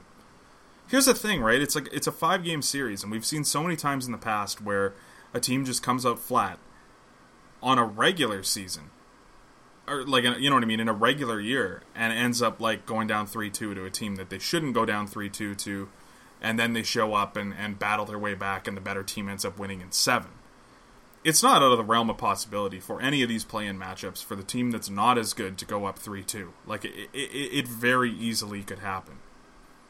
But I think the Penguins are uh, full of pedigree and a much better coach. And uh, I'm gonna say it. I don't even know who's starting in net. They might have the better goalie and everyone's talking about the Canadiens having the better goaltending and the goaltending getting hot, and it's like, do they have the better goaltending? I don't fucking really know. So, um, do I think the Penguins in three? Yeah, yeah, I, I think the Penguins are going to sweep this series. But, um, look, like I've said it multiple times, I am a Leafs fan, but I'm not necessarily a Habs hater. This isn't like a Leafs bias here, but I they're not great this year. There's really not a lot that I like about Montreal. They were better last year. So I like I don't really know what we're talking about here. Well, the Habs can't draft Lafreniere if they don't you know, lose the play-in round. Yeah. So I guess If it's- if the Habs play the Penguins in the playoffs last year, yeah, the Habs might win. Actually, good chance they win. This year, the Penguins look like they're firing on all cylinders. Uh, Crosby looks like he's going to be healthy, and there was all this talk even today. Well, you know, without Crosby, this is a series isn't even close. What do you mean without Crosby?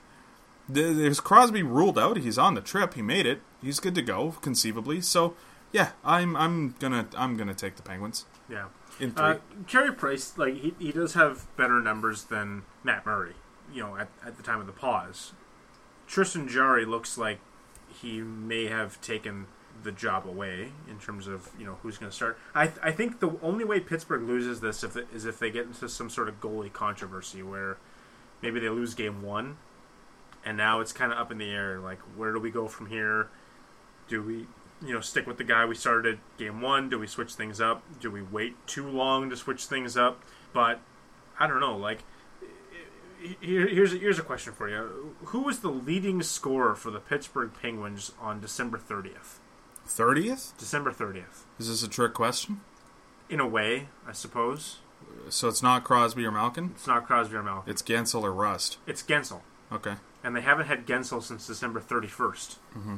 They're getting back their leading goal scorer, like their their leading point scorer, and you're adding their best offensive threat, technically on paper, to a lineup that has Crosby and Malkin on it. Yeah. Like- like here's a part that every- talking about? here's a part that everyone forgets about is the is or I'm just I'm going to ask you cuz I very rarely ask you questions on this podcast. Who has the better forward group? Pittsburgh. Who has the better D corps? That's not even close to me. That's the that's the biggest difference to me. It's Montreal. How do you figure that? Have you seen the guys that are playing on Pittsburgh's D corps? Yeah, they got John Marino and Chris Letang, who's better than anyone on Montreal's D corps. Well, they've got Chris Letang, who's better than Chris uh, than Shea Weber, but the Habs have Shea Weber, who's better than any other player on Pittsburgh's. I don't agree with that at all. I, I, I think I think Shea Weber's worst nightmare is a team like Pittsburgh that can skate. I think if they're playing Boston or something like that, that's that's Shea Weber's you know Philly. I think that's his kind of series. But Pittsburgh, like they're just pure speed, man. And Shea Weber is uh, that's his only weakness, but it's a big one. Yeah, It's I don't a know. big Like, fucking the, weakness. The, the Penguins have to play like Jack Johnson and Justin Schultz eventually, so like it's it's not great. I'm not too worried about Schultz, but yeah, Jack Johnson's not great. Yeah, I hear you. uh, I don't know. Like again, this is Pittsburgh in three, unless the Habs win Game One. Obviously, it wouldn't be a sweep at that point. But if if the Habs can pull off Game One, I I think Pittsburgh could maybe get in their own heads about this. I'll, yeah, I'll, I'll give the Habs this a little bit, and again, this is a totally anti-analytics sort of uh, take, like a very old school take I'm going to have here. This is very much like a Don Cherry take I'm about to have here. boy. The Habs have You people. that yeah, you people betting against the Canadian teams. You know they got that Russian guy, the Milken. The milking, yeah. Who knows who's playing in net? Who are we going to bet against? Carey Price, the best goalie in the world. Shea Weber, best defenseman in the world. Max Domi, best forward in the world. Let's go. And then Ron just looks to please, like, let's get out of the next four and a half minutes. I don't remember what my point was going to be now. I can make a new one if you'd like. Sure. Got me off topic now. Speaking of Don Cherry, Oh no, I'll say this. Uh, I, I will I say this: Mon- Montreal. Montreal is one of those teams that they will get that rallying cry going. Like they have that kind of a room where I sort of think they're going to embrace this. They don't have a chance sort of narrative, and they could be dangerous if they win game one. Like I- I'll go to what you said. If they win game one, that this could get a little sketchy. it could. But They gotta win game one. I still think that even room aside, if they're playing almost any other team in this playing round other than Pittsburgh, okay. But Pittsburgh, I'm not going to bet against Pittsburgh's room either. Like it's just like every sort of thing. You know what I mean? No. They got the better coach. They got the bet the better lineup. Everything. Yeah. Yeah, I'm going Pittsburgh. Um, where I was going was speaking of Don Cherry, uh, the six seed bunch of jerks Carolina Hurricanes are going to be taking on the number 11 New York Rangers. Uh, two teams that were separated by two points in the standing. Um, however, eight of those points were accumulated by the Rangers over the Hurricanes as they swept the season series uh, four games to none. Uh, the last of which coming February 21st in a 5 2 Rangers win. Uh, it sounds like Dougie Hamilton has had a bit of a setback. They're not too sure if he's going to be back in time uh, to uh, start the series. He might show up, you know, game three, game four type Should situation. should clarify not setback different different injury. Different injury. Yep. Yes, sorry. Yeah, different injury. Sami Vatanen uh, looks like he'll be making his Hurricanes debut after coming over in a trade from Oh. the Hurric- uh, from the Devils. Oh, sorry. he's not on the Rangers. No, he's not. Oh, okay.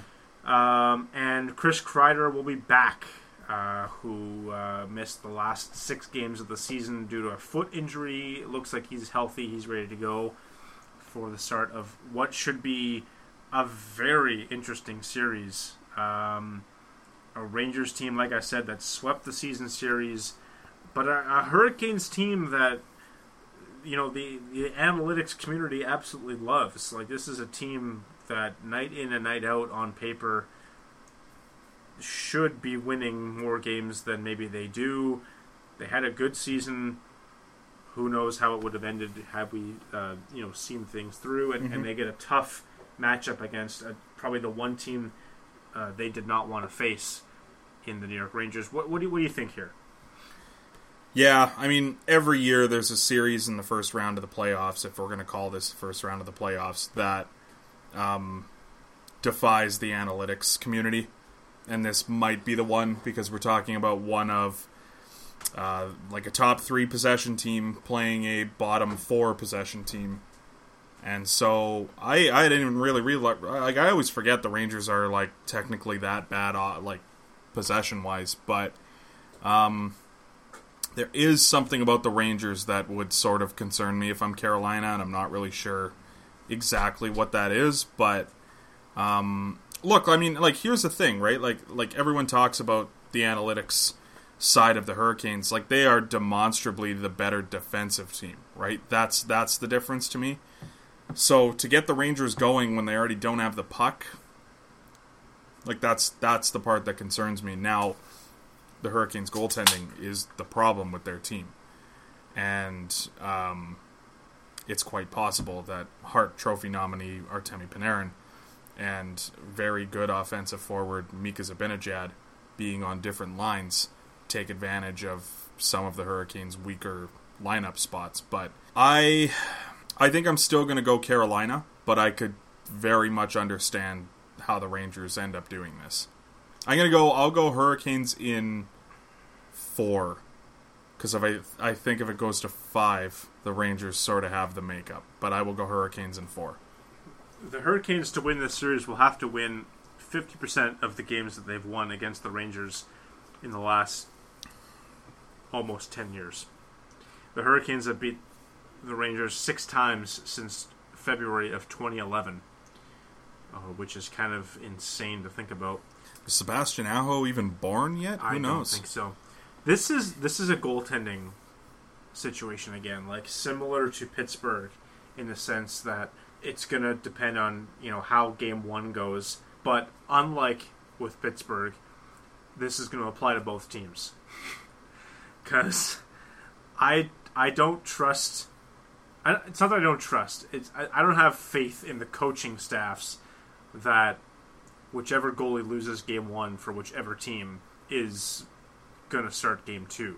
You've got a few options in New York. You've got Shesterkin, you've got Georgiev, you've got Lundqvist. Carolina's got Mrazek and Reimer. Who do you start if you're the Rangers? I start. I start Lundqvist. Yeah, eh? I, I do honestly like. yeah. Go no, back, I, go I, back to the I- numbers. I, do too, but but Go I'm back to the numbers.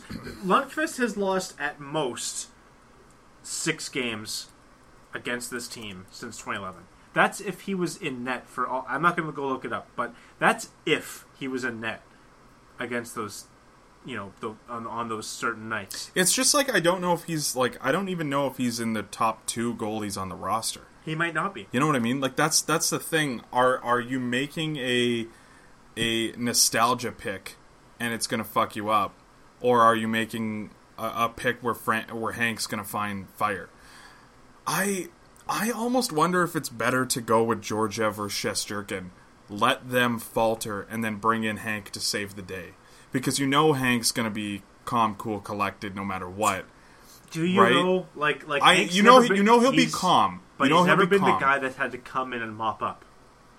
He's always been Co- the guy. Well, he hasn't had to come in and mop up for another goalie, uh, but he has been on the Rangers since 2005, so he's been mopping Wow. up for 15 Yeah, years. that's, that's fair. Even when they went to the Cup final, that roster was like, eh, it's good, but you know they block a lot of know, shots.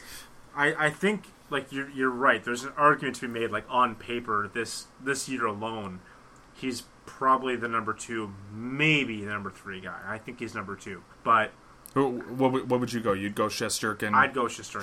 Shesterkin, yeah. like purely analytical. I'd, I'd go Shesterkin over Lundqvist. But I, I think Georgiev I- has inflated numbers because he's that goalie who every year has like two or three games Sure. where, he, where like Reimer, Yeah. he would make a 49 save, Yeah, one exactly. goal performance, Exactly. right? So But that's the thing, like with, with, with the Rangers in a short series against a team that in itself doesn't really know who's gonna be the guy in net. How do you not? Like Yeah. I, I think you go with him. Like I'm trying to look it up real quick here to see if Lundqvist was the guy this year that played against the Hurricanes in any of those four wins, but like it's it's just to me it's it's it's a non issue. Like like go with your go with the guy that's been there day in and day out. He's earned it. I think it's a shitty excuse. I'm not going to say there's any like evidence No, behind it. no. he's earned it. Give it to him. I, I will say that goaltending is a type of voodoo that there isn't much in there that doesn't exist in another sport. If if Henrik Lundqvist has been the guy, and for me this is the case, where you would argue that in the last 15 years, if you could pick any goalie in their absolute prime to win you a playoff game, I would still pick him now, knowing that he's maybe 80% of what he used to be, to maybe catch that fire again not only would I necessarily go Lundqvist game one, I it would take a lot for me to not go Lundqvist two, three, four, five. Like he would have to be, you know what I mean, like an eight fifty or something game one and game two for me to not go back to him game three. Right. Because there's just something about fucking Henrik Lundqvist that gives me so much confidence in the net. And even now, even though he's not 2014 Henrik Lundqvist or, or before that, he's still, you know, like he's still good. I go with him because there's just something about him that is so calm and collected. And he is that guy where if the game's like getting a little bit tough, you look back there and you know that he's your goalie, you feel much better about it. Mm-hmm. Even because that's just hockey culture, man. Like Mika Zibanejad's not looking at the numbers. He's not sitting there saying, "Don't start Henrik Lundqvist." If they put him in net, Mika Zibanejad's going to fucking battle for his fellow countrymen, uh, like, like not like never before. Yeah. I go Lundqvist game one for Of, sure. of, of the four games against the Hurricanes, uh, Lundqvist made 45 of 47 saves in game one. He made 41 of 43 saves in game oh two. my god! He made 39 of 42 saves in game three, and Shesterkin had the most recent game. They won all of those three games. All four games they won against the Hurricanes this year. Lundqvist Holy won the first fuck!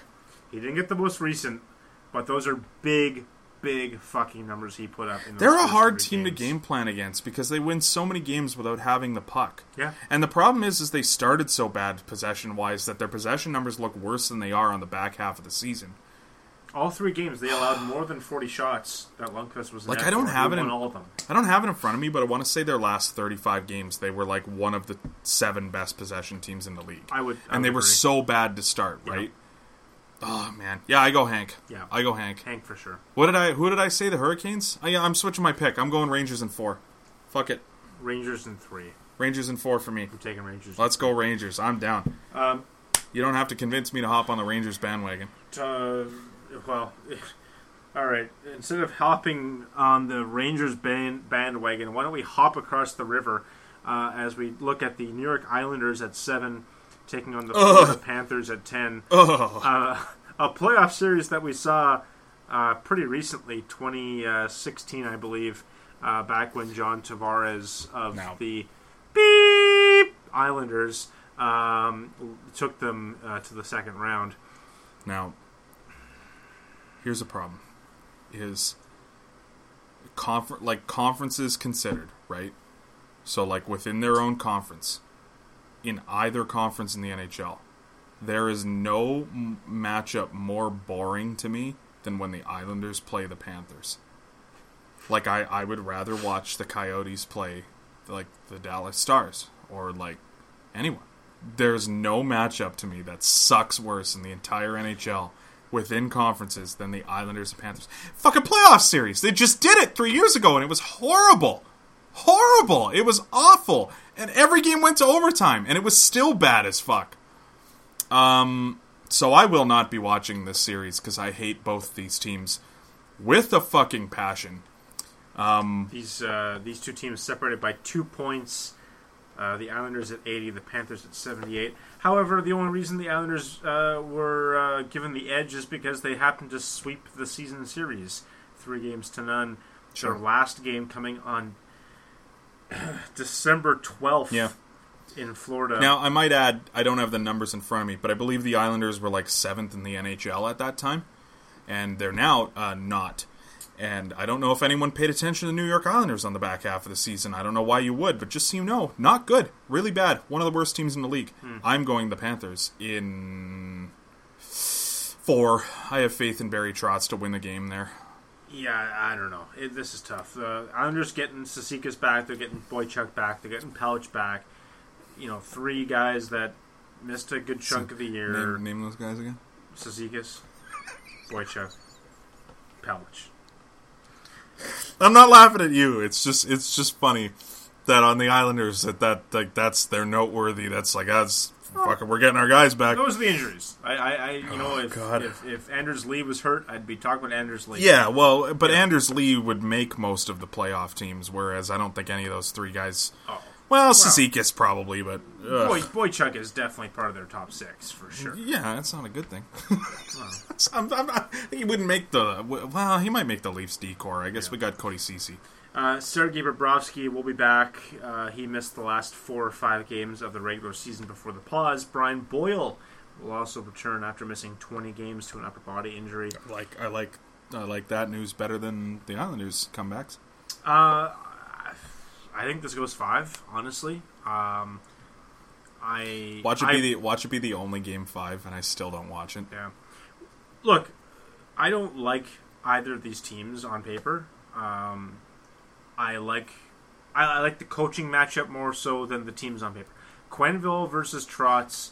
Oh Like- yeah, Joel Quenneville's the coach of, Florida. Let's, hey, that's let's pretty go cool. here. I I watched what Oh. Sergei Bobrovsky Oh. did against Tampa Bay last year. Panthers There's, in three. there's nothing to say that Bobrovsky can't shut the door on the Islanders again. He's done it before. I I could give a shit. One of these teams is going to win in five. I don't have a pick. This is too close to call. You don't have. We gotta make a pick. Panthers. Cool. Quenneville's got the cups. Panthers guys. Let's eh? go. Trotz has got the cup. Quenneville's Do you, got the cups. do you think that if the Panthers win the cup and there's an agreement in place to move them to, to Houston before before they actually win the cup, do you think that they put them on the cup as the Florida Panthers or the Houston Panthers? Houston's somehow getting two teams through the course of this podcast tonight. I, th- I think Florida moves to Kansas City. Kansas City Panthers. Doesn't make sense. They just it? don't change your name, eh? How about the Kansas City Royals? That's got a nice ring to it. That's not taking it. Kansas City hockey team. Yeah, that'll work. Well, I- but we were talking earlier about being something vague, so it'll be the Kansas City Americans or something. No, we've already had an Americans. You can't take That's what I'm saying. They'll just do it again. But I can't do it. They can't. No, I can't. Couldn't they just do it though? The Jets were the Jets. The NHL would have to sign off on it. Uh, Why would they? well, well, it'd be good for merch within the city of Kansas City. Can't be worse than Chiefs. I was I was literally about to ask Kansas City better or worse for an NHL team than Sunrise, but like I, I would argue Kenora, Ontario makes just as much sense as fucking Sunrise, Florida does. True. You get vacationers, not in the winter, but Yeah, that's fair. be good for like March, April. Okay. Yeah, I'll, I'll take Panthers, I guess. Okay. uh, in five. We got one matchup left. They are the only matchup where the points are the same. The points don't matter, you might say. Yeah, I was about to make that joke too. Um, 81 points apiece. What we should have done for overrated, underrated, favorite, least favorite tonight was um, uh, games for whose line is it anyway? What was your favorite game? Are, are you a big whose line guy? I love it. It's so good. It's been a while. It's good. Yeah. They I they have some seasons on Prime, but not that Oh, yeah? much. And I know there is a channel on my on my cable box that re-airs Whose Line, but it's mostly the Ai- Aisha Tyler years, which is fine. Like it's better than nothing. But Drew Carey contributed a lot to that Yeah. show. He does not get credit for. I have a, a best of like the first two or three seasons DVD, Ooh, okay. and it's like And it's the American one, like the early Drew Yeah. Carey. Oh, yeah, yeah. it's the best of the first. Oh. I, I think it's the first three seasons. There's like 15 episodes on the discs, and it's it's good. But I, I, I feel like they didn't really hit their stride until a couple yeah, years later. no, it took them some time because uh, you got to figure out the chemistry within Yeah. the cast, right? Yeah. You know what actually would be a good favorite, least favorite, overrated, underrated, but we would have to prepare. We can't do it tonight, but maybe we'll do it next week. Is your favorite like fourth guest star? Because like Wayne Brady was like pretty constant, but Colin Mochrie and Ryan Stiles are on like essentially every episode. Yeah. There's only like one or two that each of them missed throughout the run of the show. But there was always that fourth guy, like you have your Greg Proops, you have your Yeah. Chip Esten. Who was your favorite, like overrated, underrated? Well, you there maybe there wouldn't be an overrated, underrated. Yeah. Who would be your favorite fourth guy, Chip. like that you could remember? You like Chip? I love Chip. I really liked Greg Proops. Greg Uh, was Greg good. Proops. Brad Sherwood was underrated too. I would say Brad had his moments Oh, for sure. yeah. There's an episode. I shit you not. If I'm if I I could be wrong. I'm pretty sure there's an episode or two where Robin Williams is the fourth guy. If I remember, yes, okay, yeah, like that. It's on the DVD. Oh my god, like that was so cool. Like, and I'm not even a Robin Williams guy, but you watch his show and he's your fourth guy. I'm like, that's fucking incredible. And he was pretty good on it. Like, he actually did a good job. It's not like he doesn't know what he's doing comedy wise, but yeah, god damn, so good. Anyway, uh, there's one Yeah, who's- matchup who's- with 81 points. Whose line is it Uh, anyway? Exactly. Uh, the points don't matter. It's the number eight Toronto Maple Leafs going up against the number nine Columbus Blue Jackets. They played twice this year. Uh, they played twice in the month of October this year. Um, the Leafs played the Blue Jackets on the second game of the season, a four-one win for the Leafs. Uh, and at the uh, end of the month, uh, they lost in overtime to the Jackets in Toronto. Sheldon Keefe has not coached against the Columbus Blue Jackets this year. He's going to get a taste of them in the playoffs.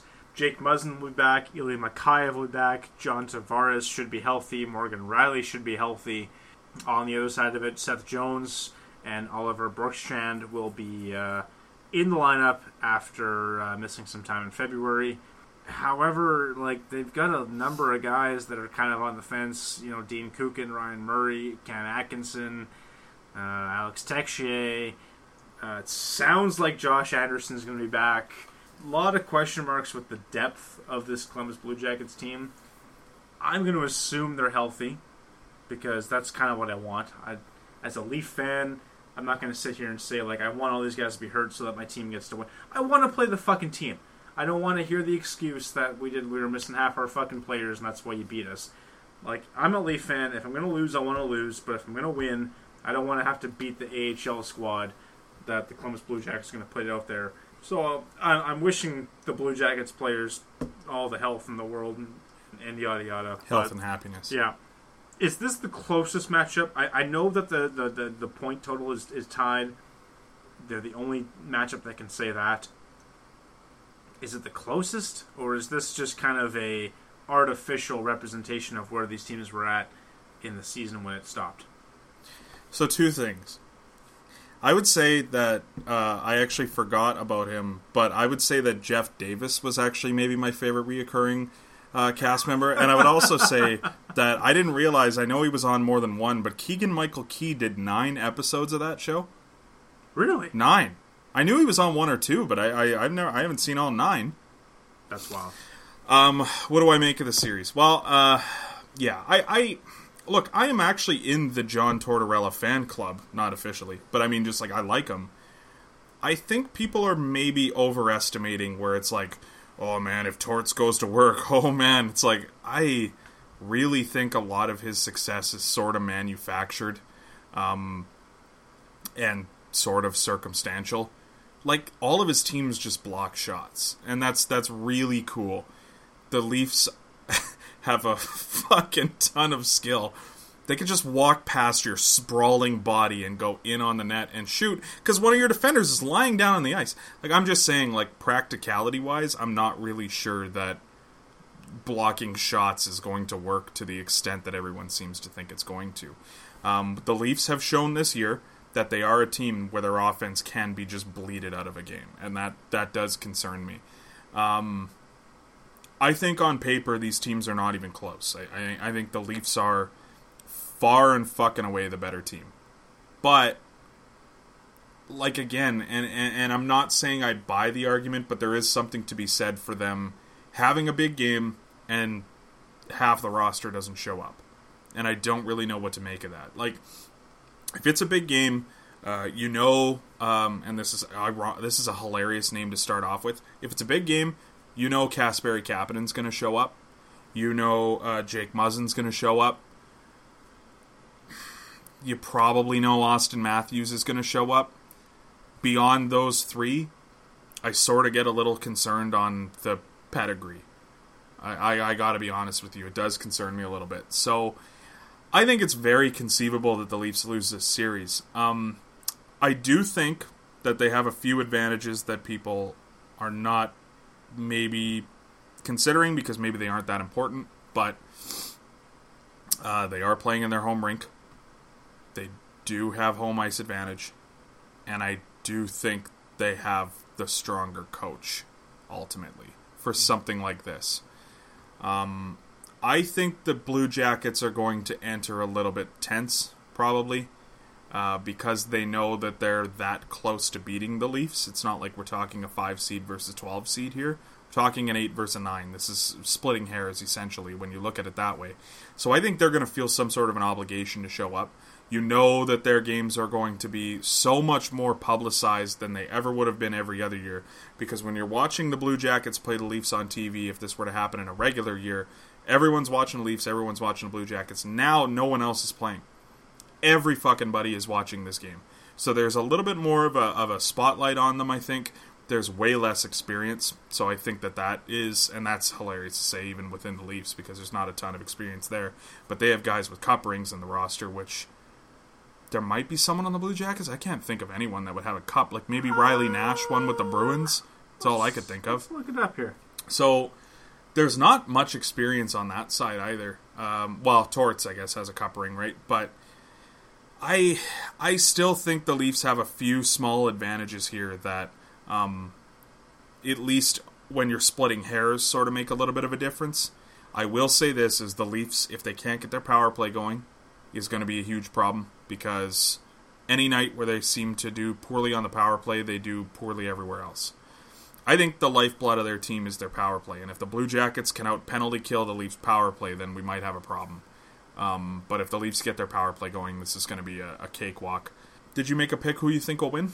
I think it's the Leafs.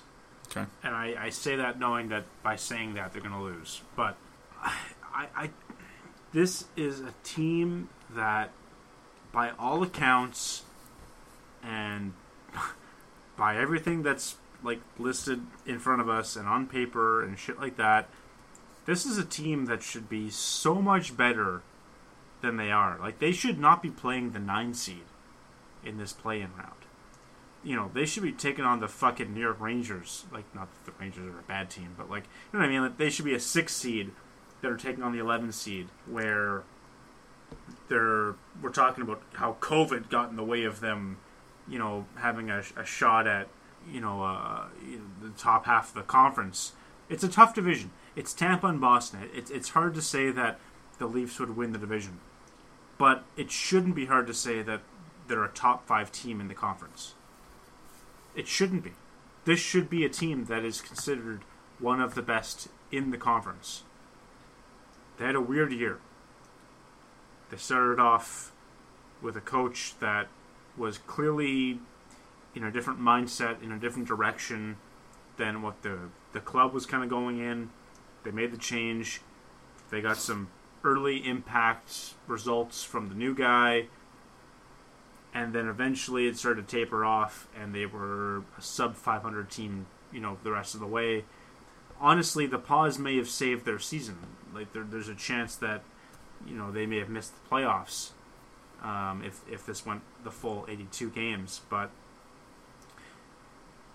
they shouldn't lose to the Blue Jackets. If if if they do, it's just one more layer of this narrative where this core, despite it being 21 years of age, can't you know win the big game. You know, they Yeah. lost to Washington, they lost to Boston, they lost to Boston. Now they're going to lose to Columbus. Sometimes shit happens in the playoffs, and the Leafs had the misfortune of playing a really good fucking Boston team the last couple of years, where they probably shouldn't be, but that's the format we have, and I'm not going to bitch about it. That's that's you got to play the rules that you're dealt, right? Yeah, I mean, it goes back to what I always used to say: like, the better team will always win, and if you're not the better team, then you don't deserve to move on. Uh, It's Yeah. just simply what it is. And um, yeah, I'm, I'm not I'm not someone who's upset that they haven't been. I mean, I'm upset, but like, I understand why they haven't been been out of the first round the first Yeah. last three years. my because my, you my point though is at the end of the day, they should like mop the fucking ice with this Blue Jackets team. There is not a lot to love about the Blue Jackets when you look at where they were a year ago with the Panarin, Bobrovsky, Duchene situation, where everybody like left town. They've got some good defensemen. They've got a couple of forwards that you know are, are worth a shake and that's about it. Their goaltending, like, let, let's be honest here, like they had a good season.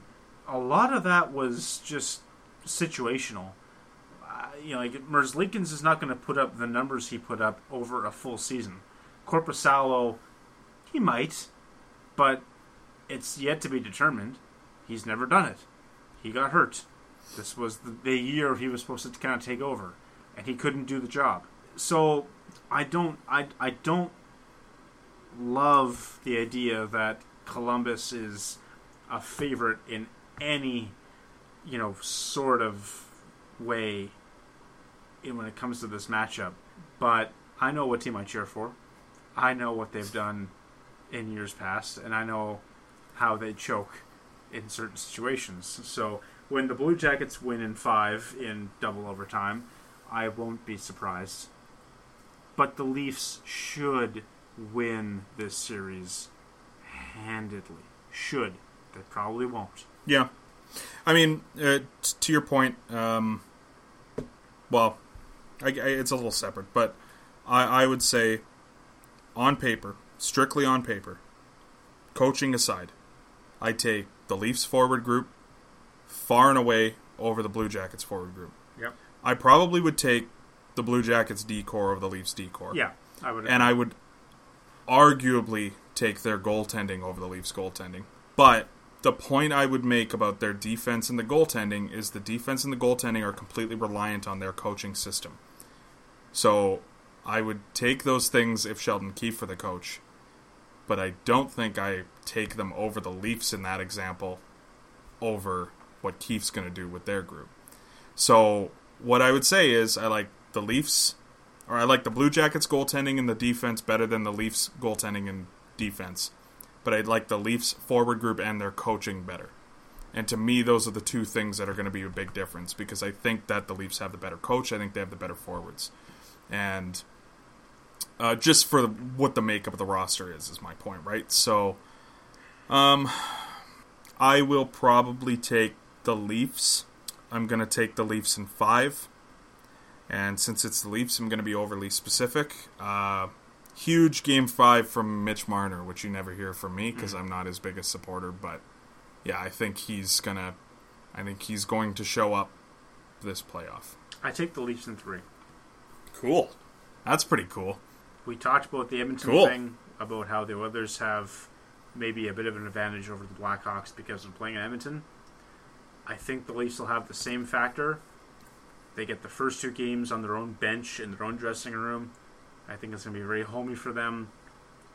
And I think when they go up 2 nothing in the first two games, they'll find a way to close it out. And I can't wait to find out how wrong I am.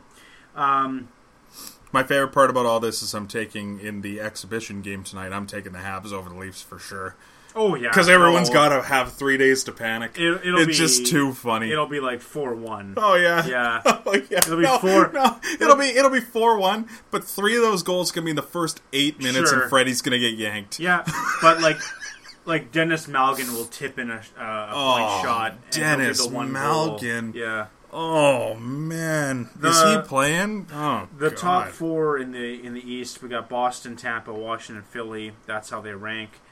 Uh, do you see any change in those uh, in that order uh, after the you know play-in exhibition round that they're doing their the round robin thing for seeding? Yeah, like this isn't even like I. It's not even just because I want it to happen. Like I am a little bit concerned because Boston has an older makeup to their roster that they're going to come back really flat. There is a lot in sports science to suggest that this break is going to be bad for older rosters, which is part of the reason why I feel like the Leafs are going to be okay. Should be okay for the Lightning. They're not spring chickens, but they're not super old. The Capitals could have maybe some issues out of the gate. Uh, Flyers should be fine. They're they're fairly young team, but like he he's probably the X factor there if he has a bad couple games, whatever. like who's the oldest core player on the Flyers? Giroux. He's like 30, 31. It's not bad, He's older than that, no? is he? He's like 35, I thought. Giroux. Claude Giroux's not thirty five. Uh, he's thirty two. Thirty two. So yeah, fuck, that'd be crazy. eh? He's on the verge of retirement already. But yeah, like I don't. I'm not too worried about the Flyers because I mean, like their success doesn't even really depend on Giroux anymore. They've kind of moved on from him of, as being the Yeah. essential piece. Right. Um, There could be a change. I, I- I think, I think a change is more likely in those four teams because I'm not as sold on those four teams as being, um, like I'm not sold on those four teams having a cakewalk when you talk against talk about playing against the play-in teams later, right? Yeah. Like Yeah. I think the Leafs, I think the Penguins, I think the Hurricanes and the Rangers, almost anyone in that East is a little bit tough of a matchup for those four teams because those teams are all better than most of the playing teams in the East. Mm. So that's kind of my point there. Like I, I could see that order changing, and I could see any of those teams losing in the first round. Right. Honestly, I'm not quite as sold on, especially the Lightning. I, I there's something about them. I think they might have a. I was gonna say I, I think I would take the Lightning to come out on top in a, in a quick little three game round robin. Uh, I think Boston's like you said the age factor could could fault them. I think Philly's close. It's a good chance. There's a good chance the Bruins get going eventually. I'm not saying right, that they're right. not going to win the cup like Right. definitively. No. But I am saying I could see them having a minor heart attack out of the I gate. could see and them. Yeah, exactly. Tripping out the out, out of the gate. They lose. even going down one. like two nothing or something Yeah. in that first series, right? Yeah, exactly. I I, I think Tampa's going to end up with the one seed out in the East. Is, is kind of where I come down on it. Yeah, I, I guess that's it. I, I don't know if you have anything else to say about the playoffs, the uh, the first round. No, I mean obviously we're gonna do round by round anyway, so Yeah. we'll we'll preview the next round once we get there. Which, uh, August tenth, I think, is the date. yeah, Yeah, yeah. to I mean, our next week's episode is pretty much going to be just us No. talking about the. August 10th is when Lafreniere finds out what team he's going to. So August 8th or 9th, we'll we'll know when the Okay. the ratchups are, are done at that point. So we'll go from there. Yeah. But it'll be fun. It'll be interesting. It's it's it's August hockey. We've never seen it. We've never heard of it. It is new. It is strange. Speaking of strange, uh, Quentin Tarantino. He's a director that is known for his his work in I came here tonight. I feel something not telling a very clear story. I'm so scared. For well, if you're not feet. paying attention anyway, it's it's not very clear. But for for loving feet.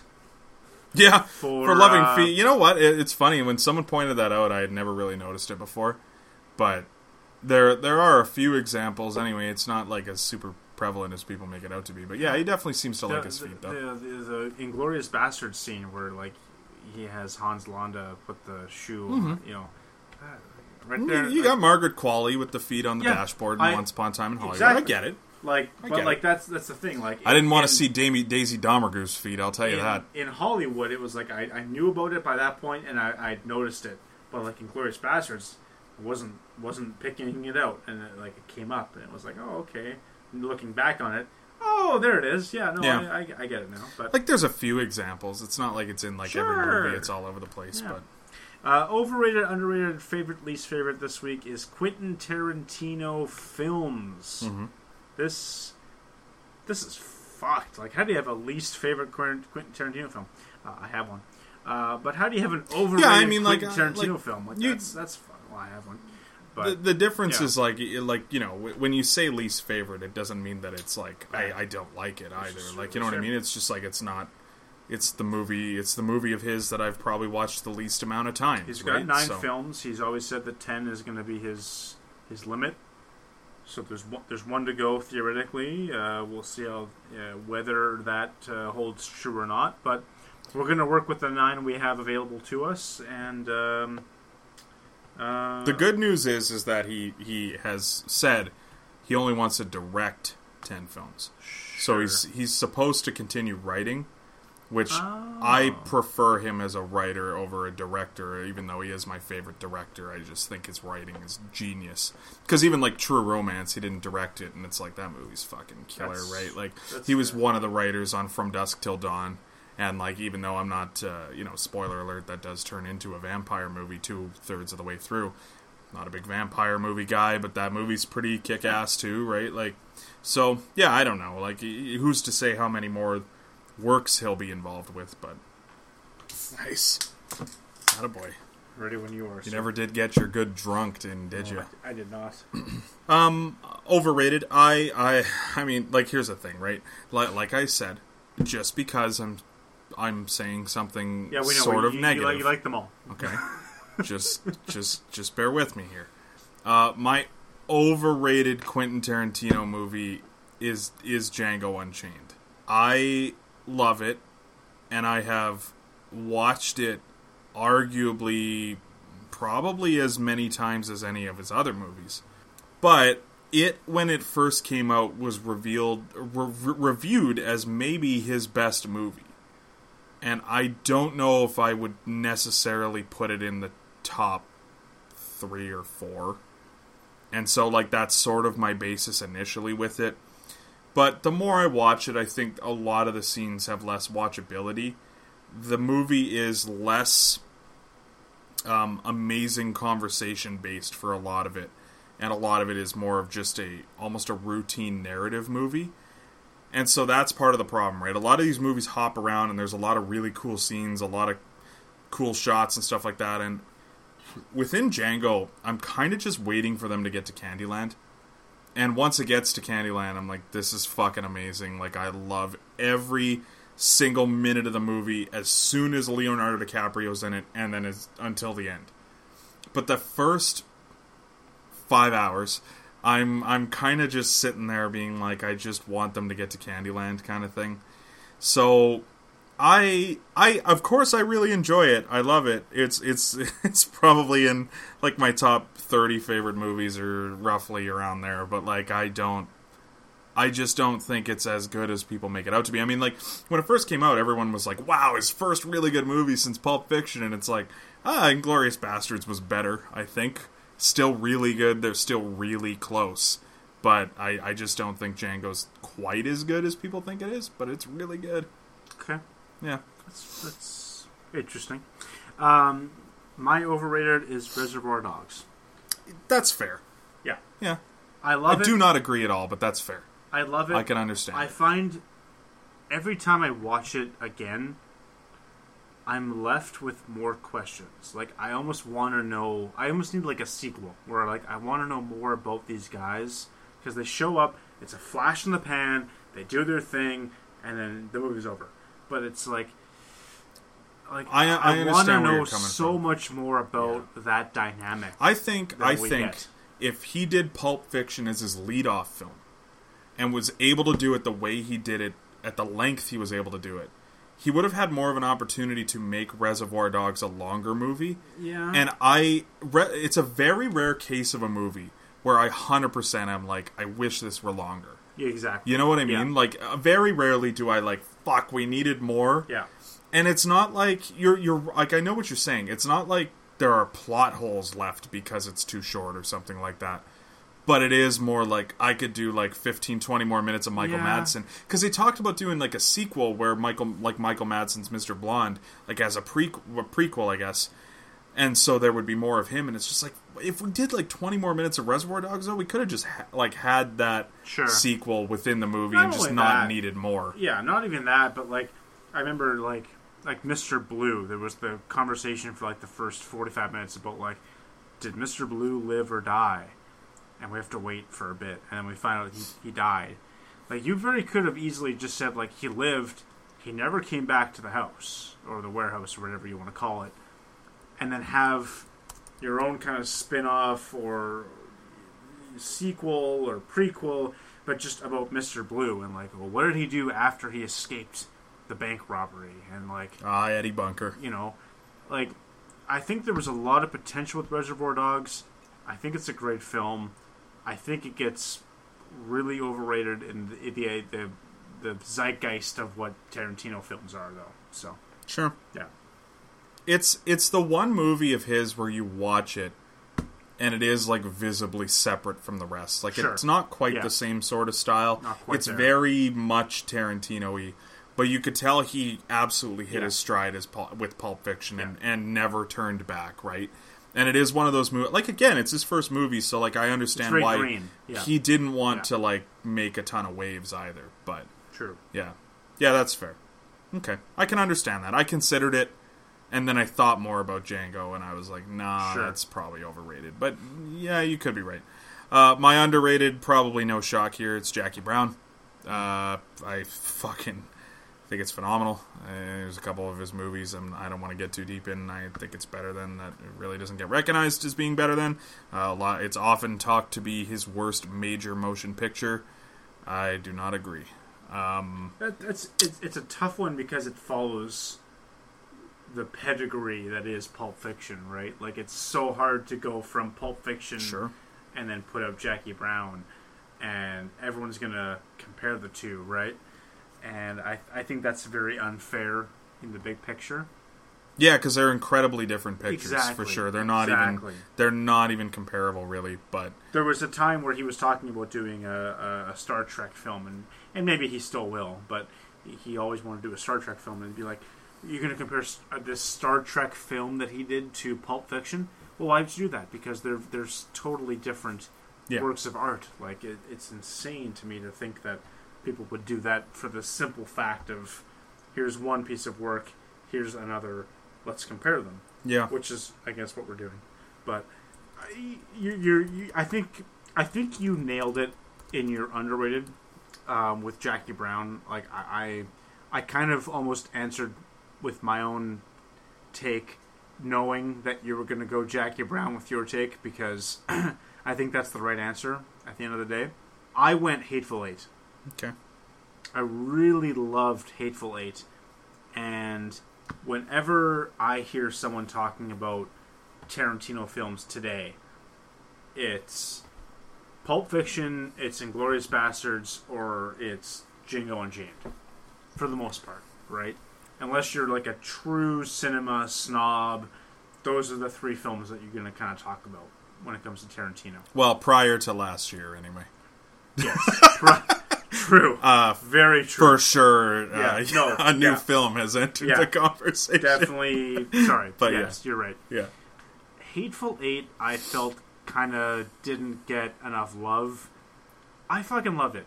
The problem with Hateful Eight is, unlike a lot of Tarantino films, there is not a lot of rewatchability. You've seen it once, you know what happens. You mm-hmm. see it twice to try to pick out a few different things, great. The third time around, there really isn't a lot to keep you invested.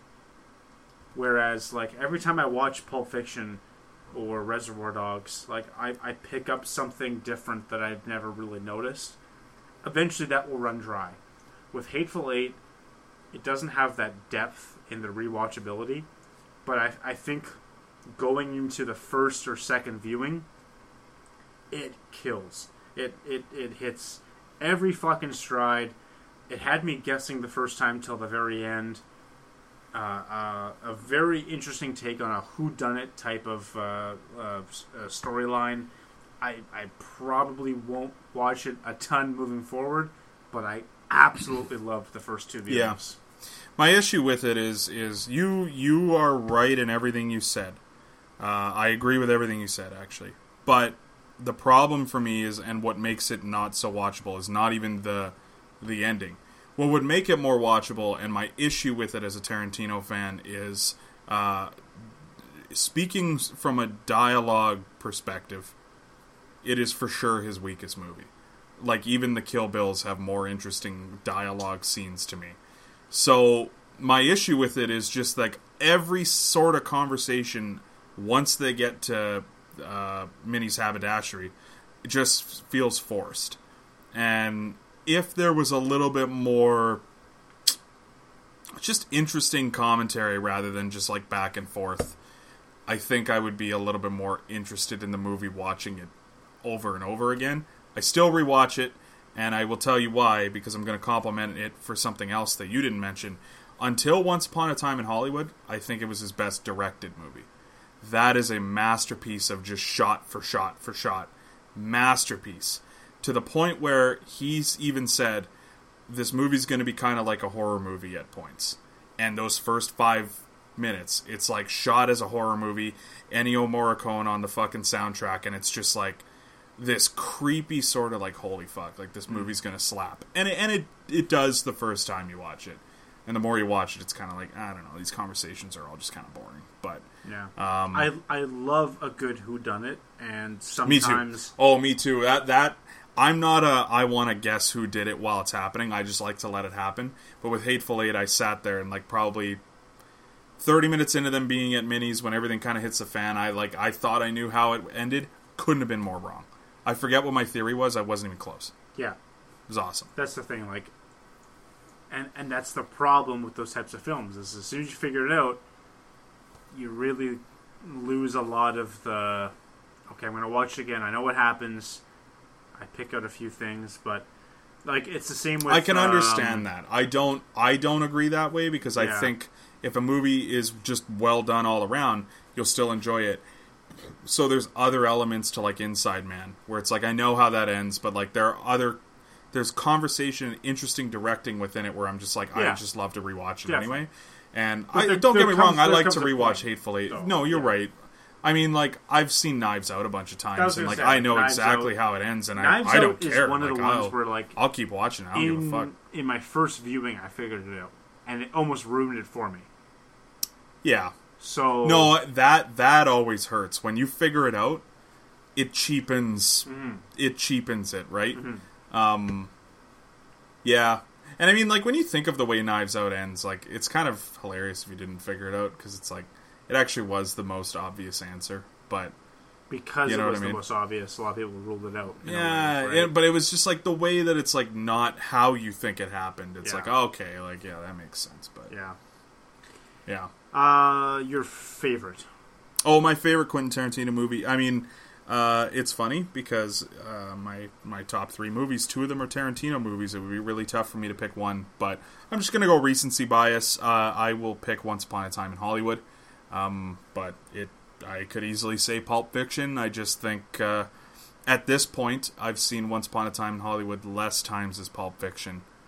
And I find Once Upon a Time in Hollywood much more interesting in some way. It's just like it's it's the it's his best directed movie.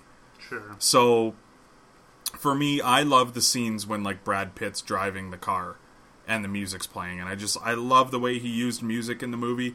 It was not something I ever used to appreciate, and as time's gone on, I appreciate it more and more. And I look go back to movies and appreciate the music they moved used, and it's one of the best usages of music I've ever seen in a movie. It's just incredible. Like uh, he he nailed the fucking soundtrack, and he's always been good at that. But um, yeah, I'll go Once Upon a Time in Hollywood over Pulp Fiction just because uh, I've been beating the Pulp Fiction drum for years, and I would imagine everyone has seen it by now. So there's no need for me to keep telling people to fucking watch it. So It's Inglorious Bastards for me.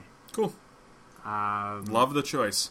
greatest opening scene to a film. Yep. I think I've ever Yes, seen in is. my life. It's number one for me. Um, as a history buff, I I couldn't help but laugh fucking out loud when they made the heel turn to like kill off Hitler, and all of a sudden it became this alt history. Because the whole time up, it was Mm-hmm. like this maybe could have happened, and then they kill Hitler. It's like, oh, okay, like they're doing, he's doing this, yeah, okay, and it's always had a special place in my heart since then.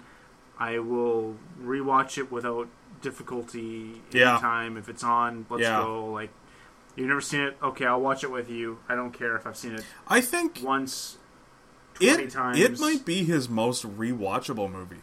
To be honest with you, maybe, yeah, because and th- this is why I love it.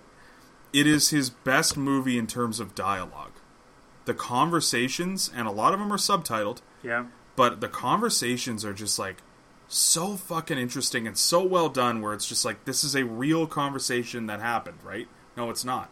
But they all feel real yeah. and it's it's the it is maybe the only movie I've ever watched in my entire life where there is not a single scene where I'm like, oh, I'm watching a movie right now, other than when Hitler gets shot.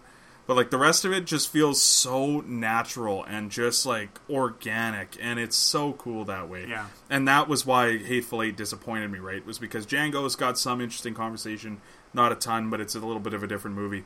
And then you get to the Hateful Eight, and it's like this is going to be a literally going to take place in one in one setting, and it's like, well, the conversation is going to be amazing, and it's like, oh, it wasn't. But like, Yeah. Inglorious Bastards is so good co- di- in terms of dialogue. And it's it's the one like aside from Once Upon a Time in Hollywood, which is obviously very new. To me, it's it's the one film where you can kind of look at it and say, "I think I know what's going to happen." Like Pulp Fiction is so all over the map in terms of its timeline. It's hard to keep you know keep straight. Um, Oh, Hate, Hateful Eight yeah. and Django Unchained are kind of too far back in the historic context to like really have an opinion on you know this is gonna how Sure. this is you know but like inglorious bastards is a world war ii film like a lot of people know how world war ii goes like you can kind of go into that and say like oh i think i have an idea how this is gonna kill bill a totally different like original screenplay jackie brown same kind of thing like uh, obviously an homage to the 70s but still like because it's tarantino you Yeah. don't know it's the one film where i think a lot of people went into it and, and they the whole time they're going yes, this makes sense. This is how this is going to happen. This is how this is going, and then the heel turn. Yeah. And Even the fact that he publicly said it's going to be an alternate history, and you're looking at it, and it's like, okay, but like, how does Hitler kill all of them? You know what I mean? Like Yeah. how how are Yeah, they gonna yeah, die though? Like they're gonna get they're gonna die like trying to kill Hitler, right? Right. It's like no, they're gonna they're gonna kill him. Fuck him. Yeah. What? There we go. Yeah, and it's one of those things. Like if you want to kill a historical figure on screen, that's the one where no one's gonna bite your ass for doing it, right? Yeah. Everyone's in the theater just cheering. It's like, ah, this is great. Kill him. Uh, probably the hardest of the four. Your least favorite. Oh yeah, you said your favorite.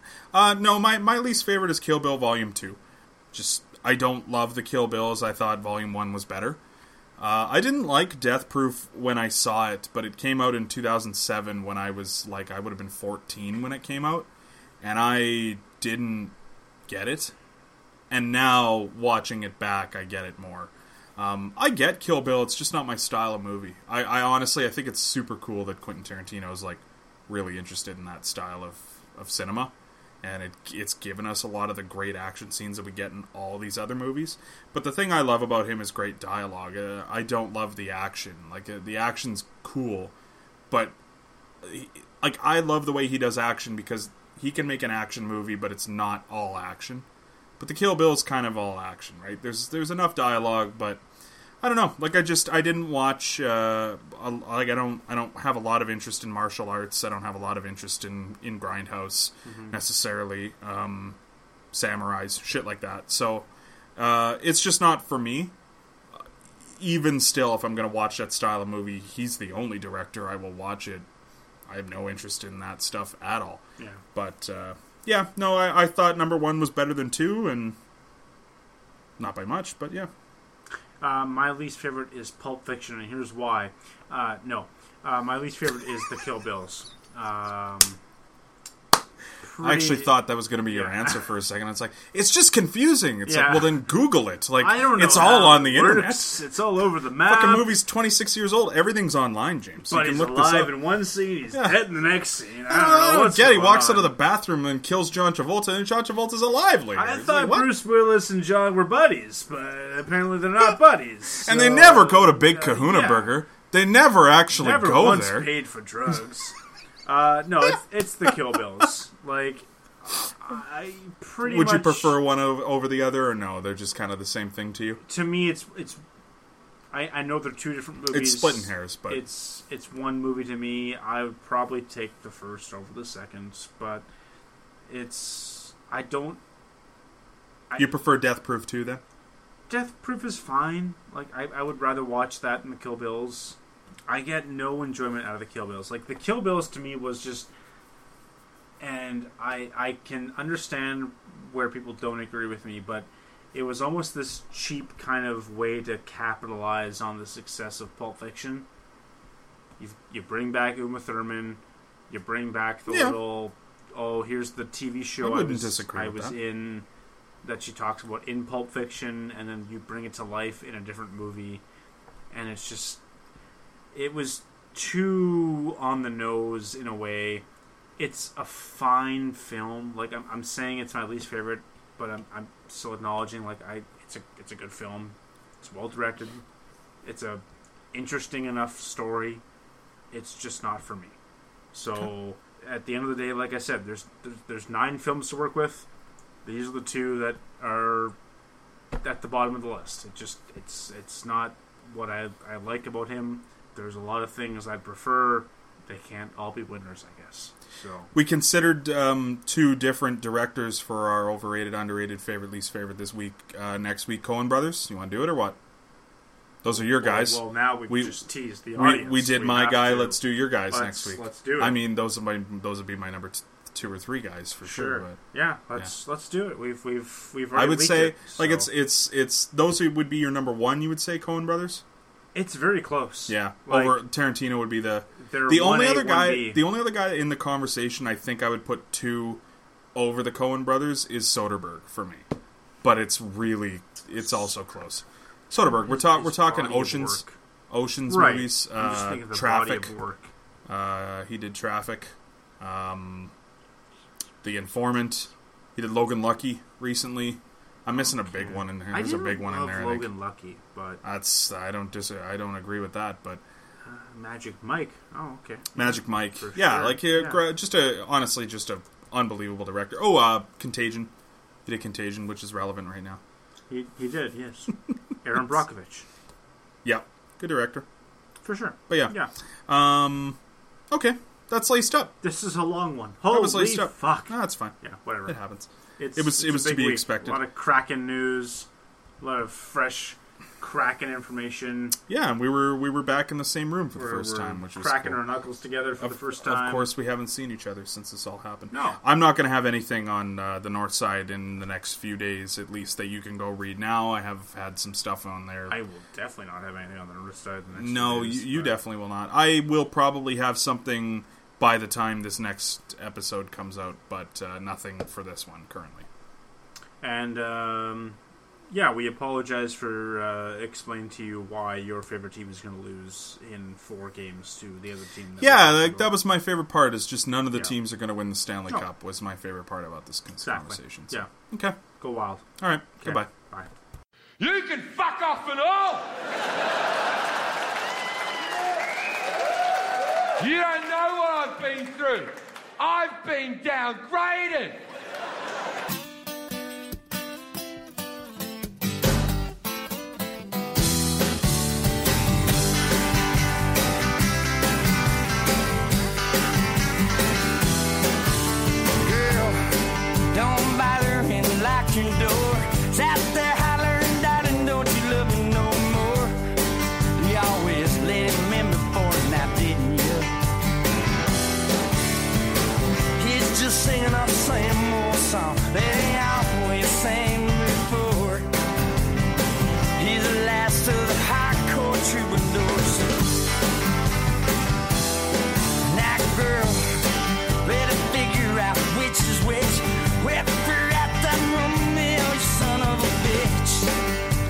Just fight his switch now, wouldn't you?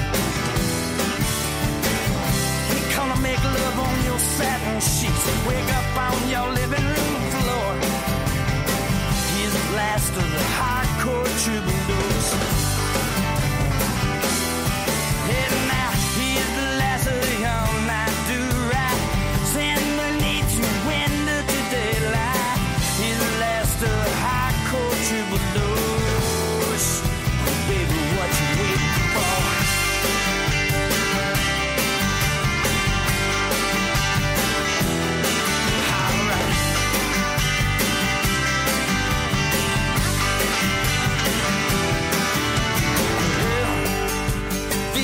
What you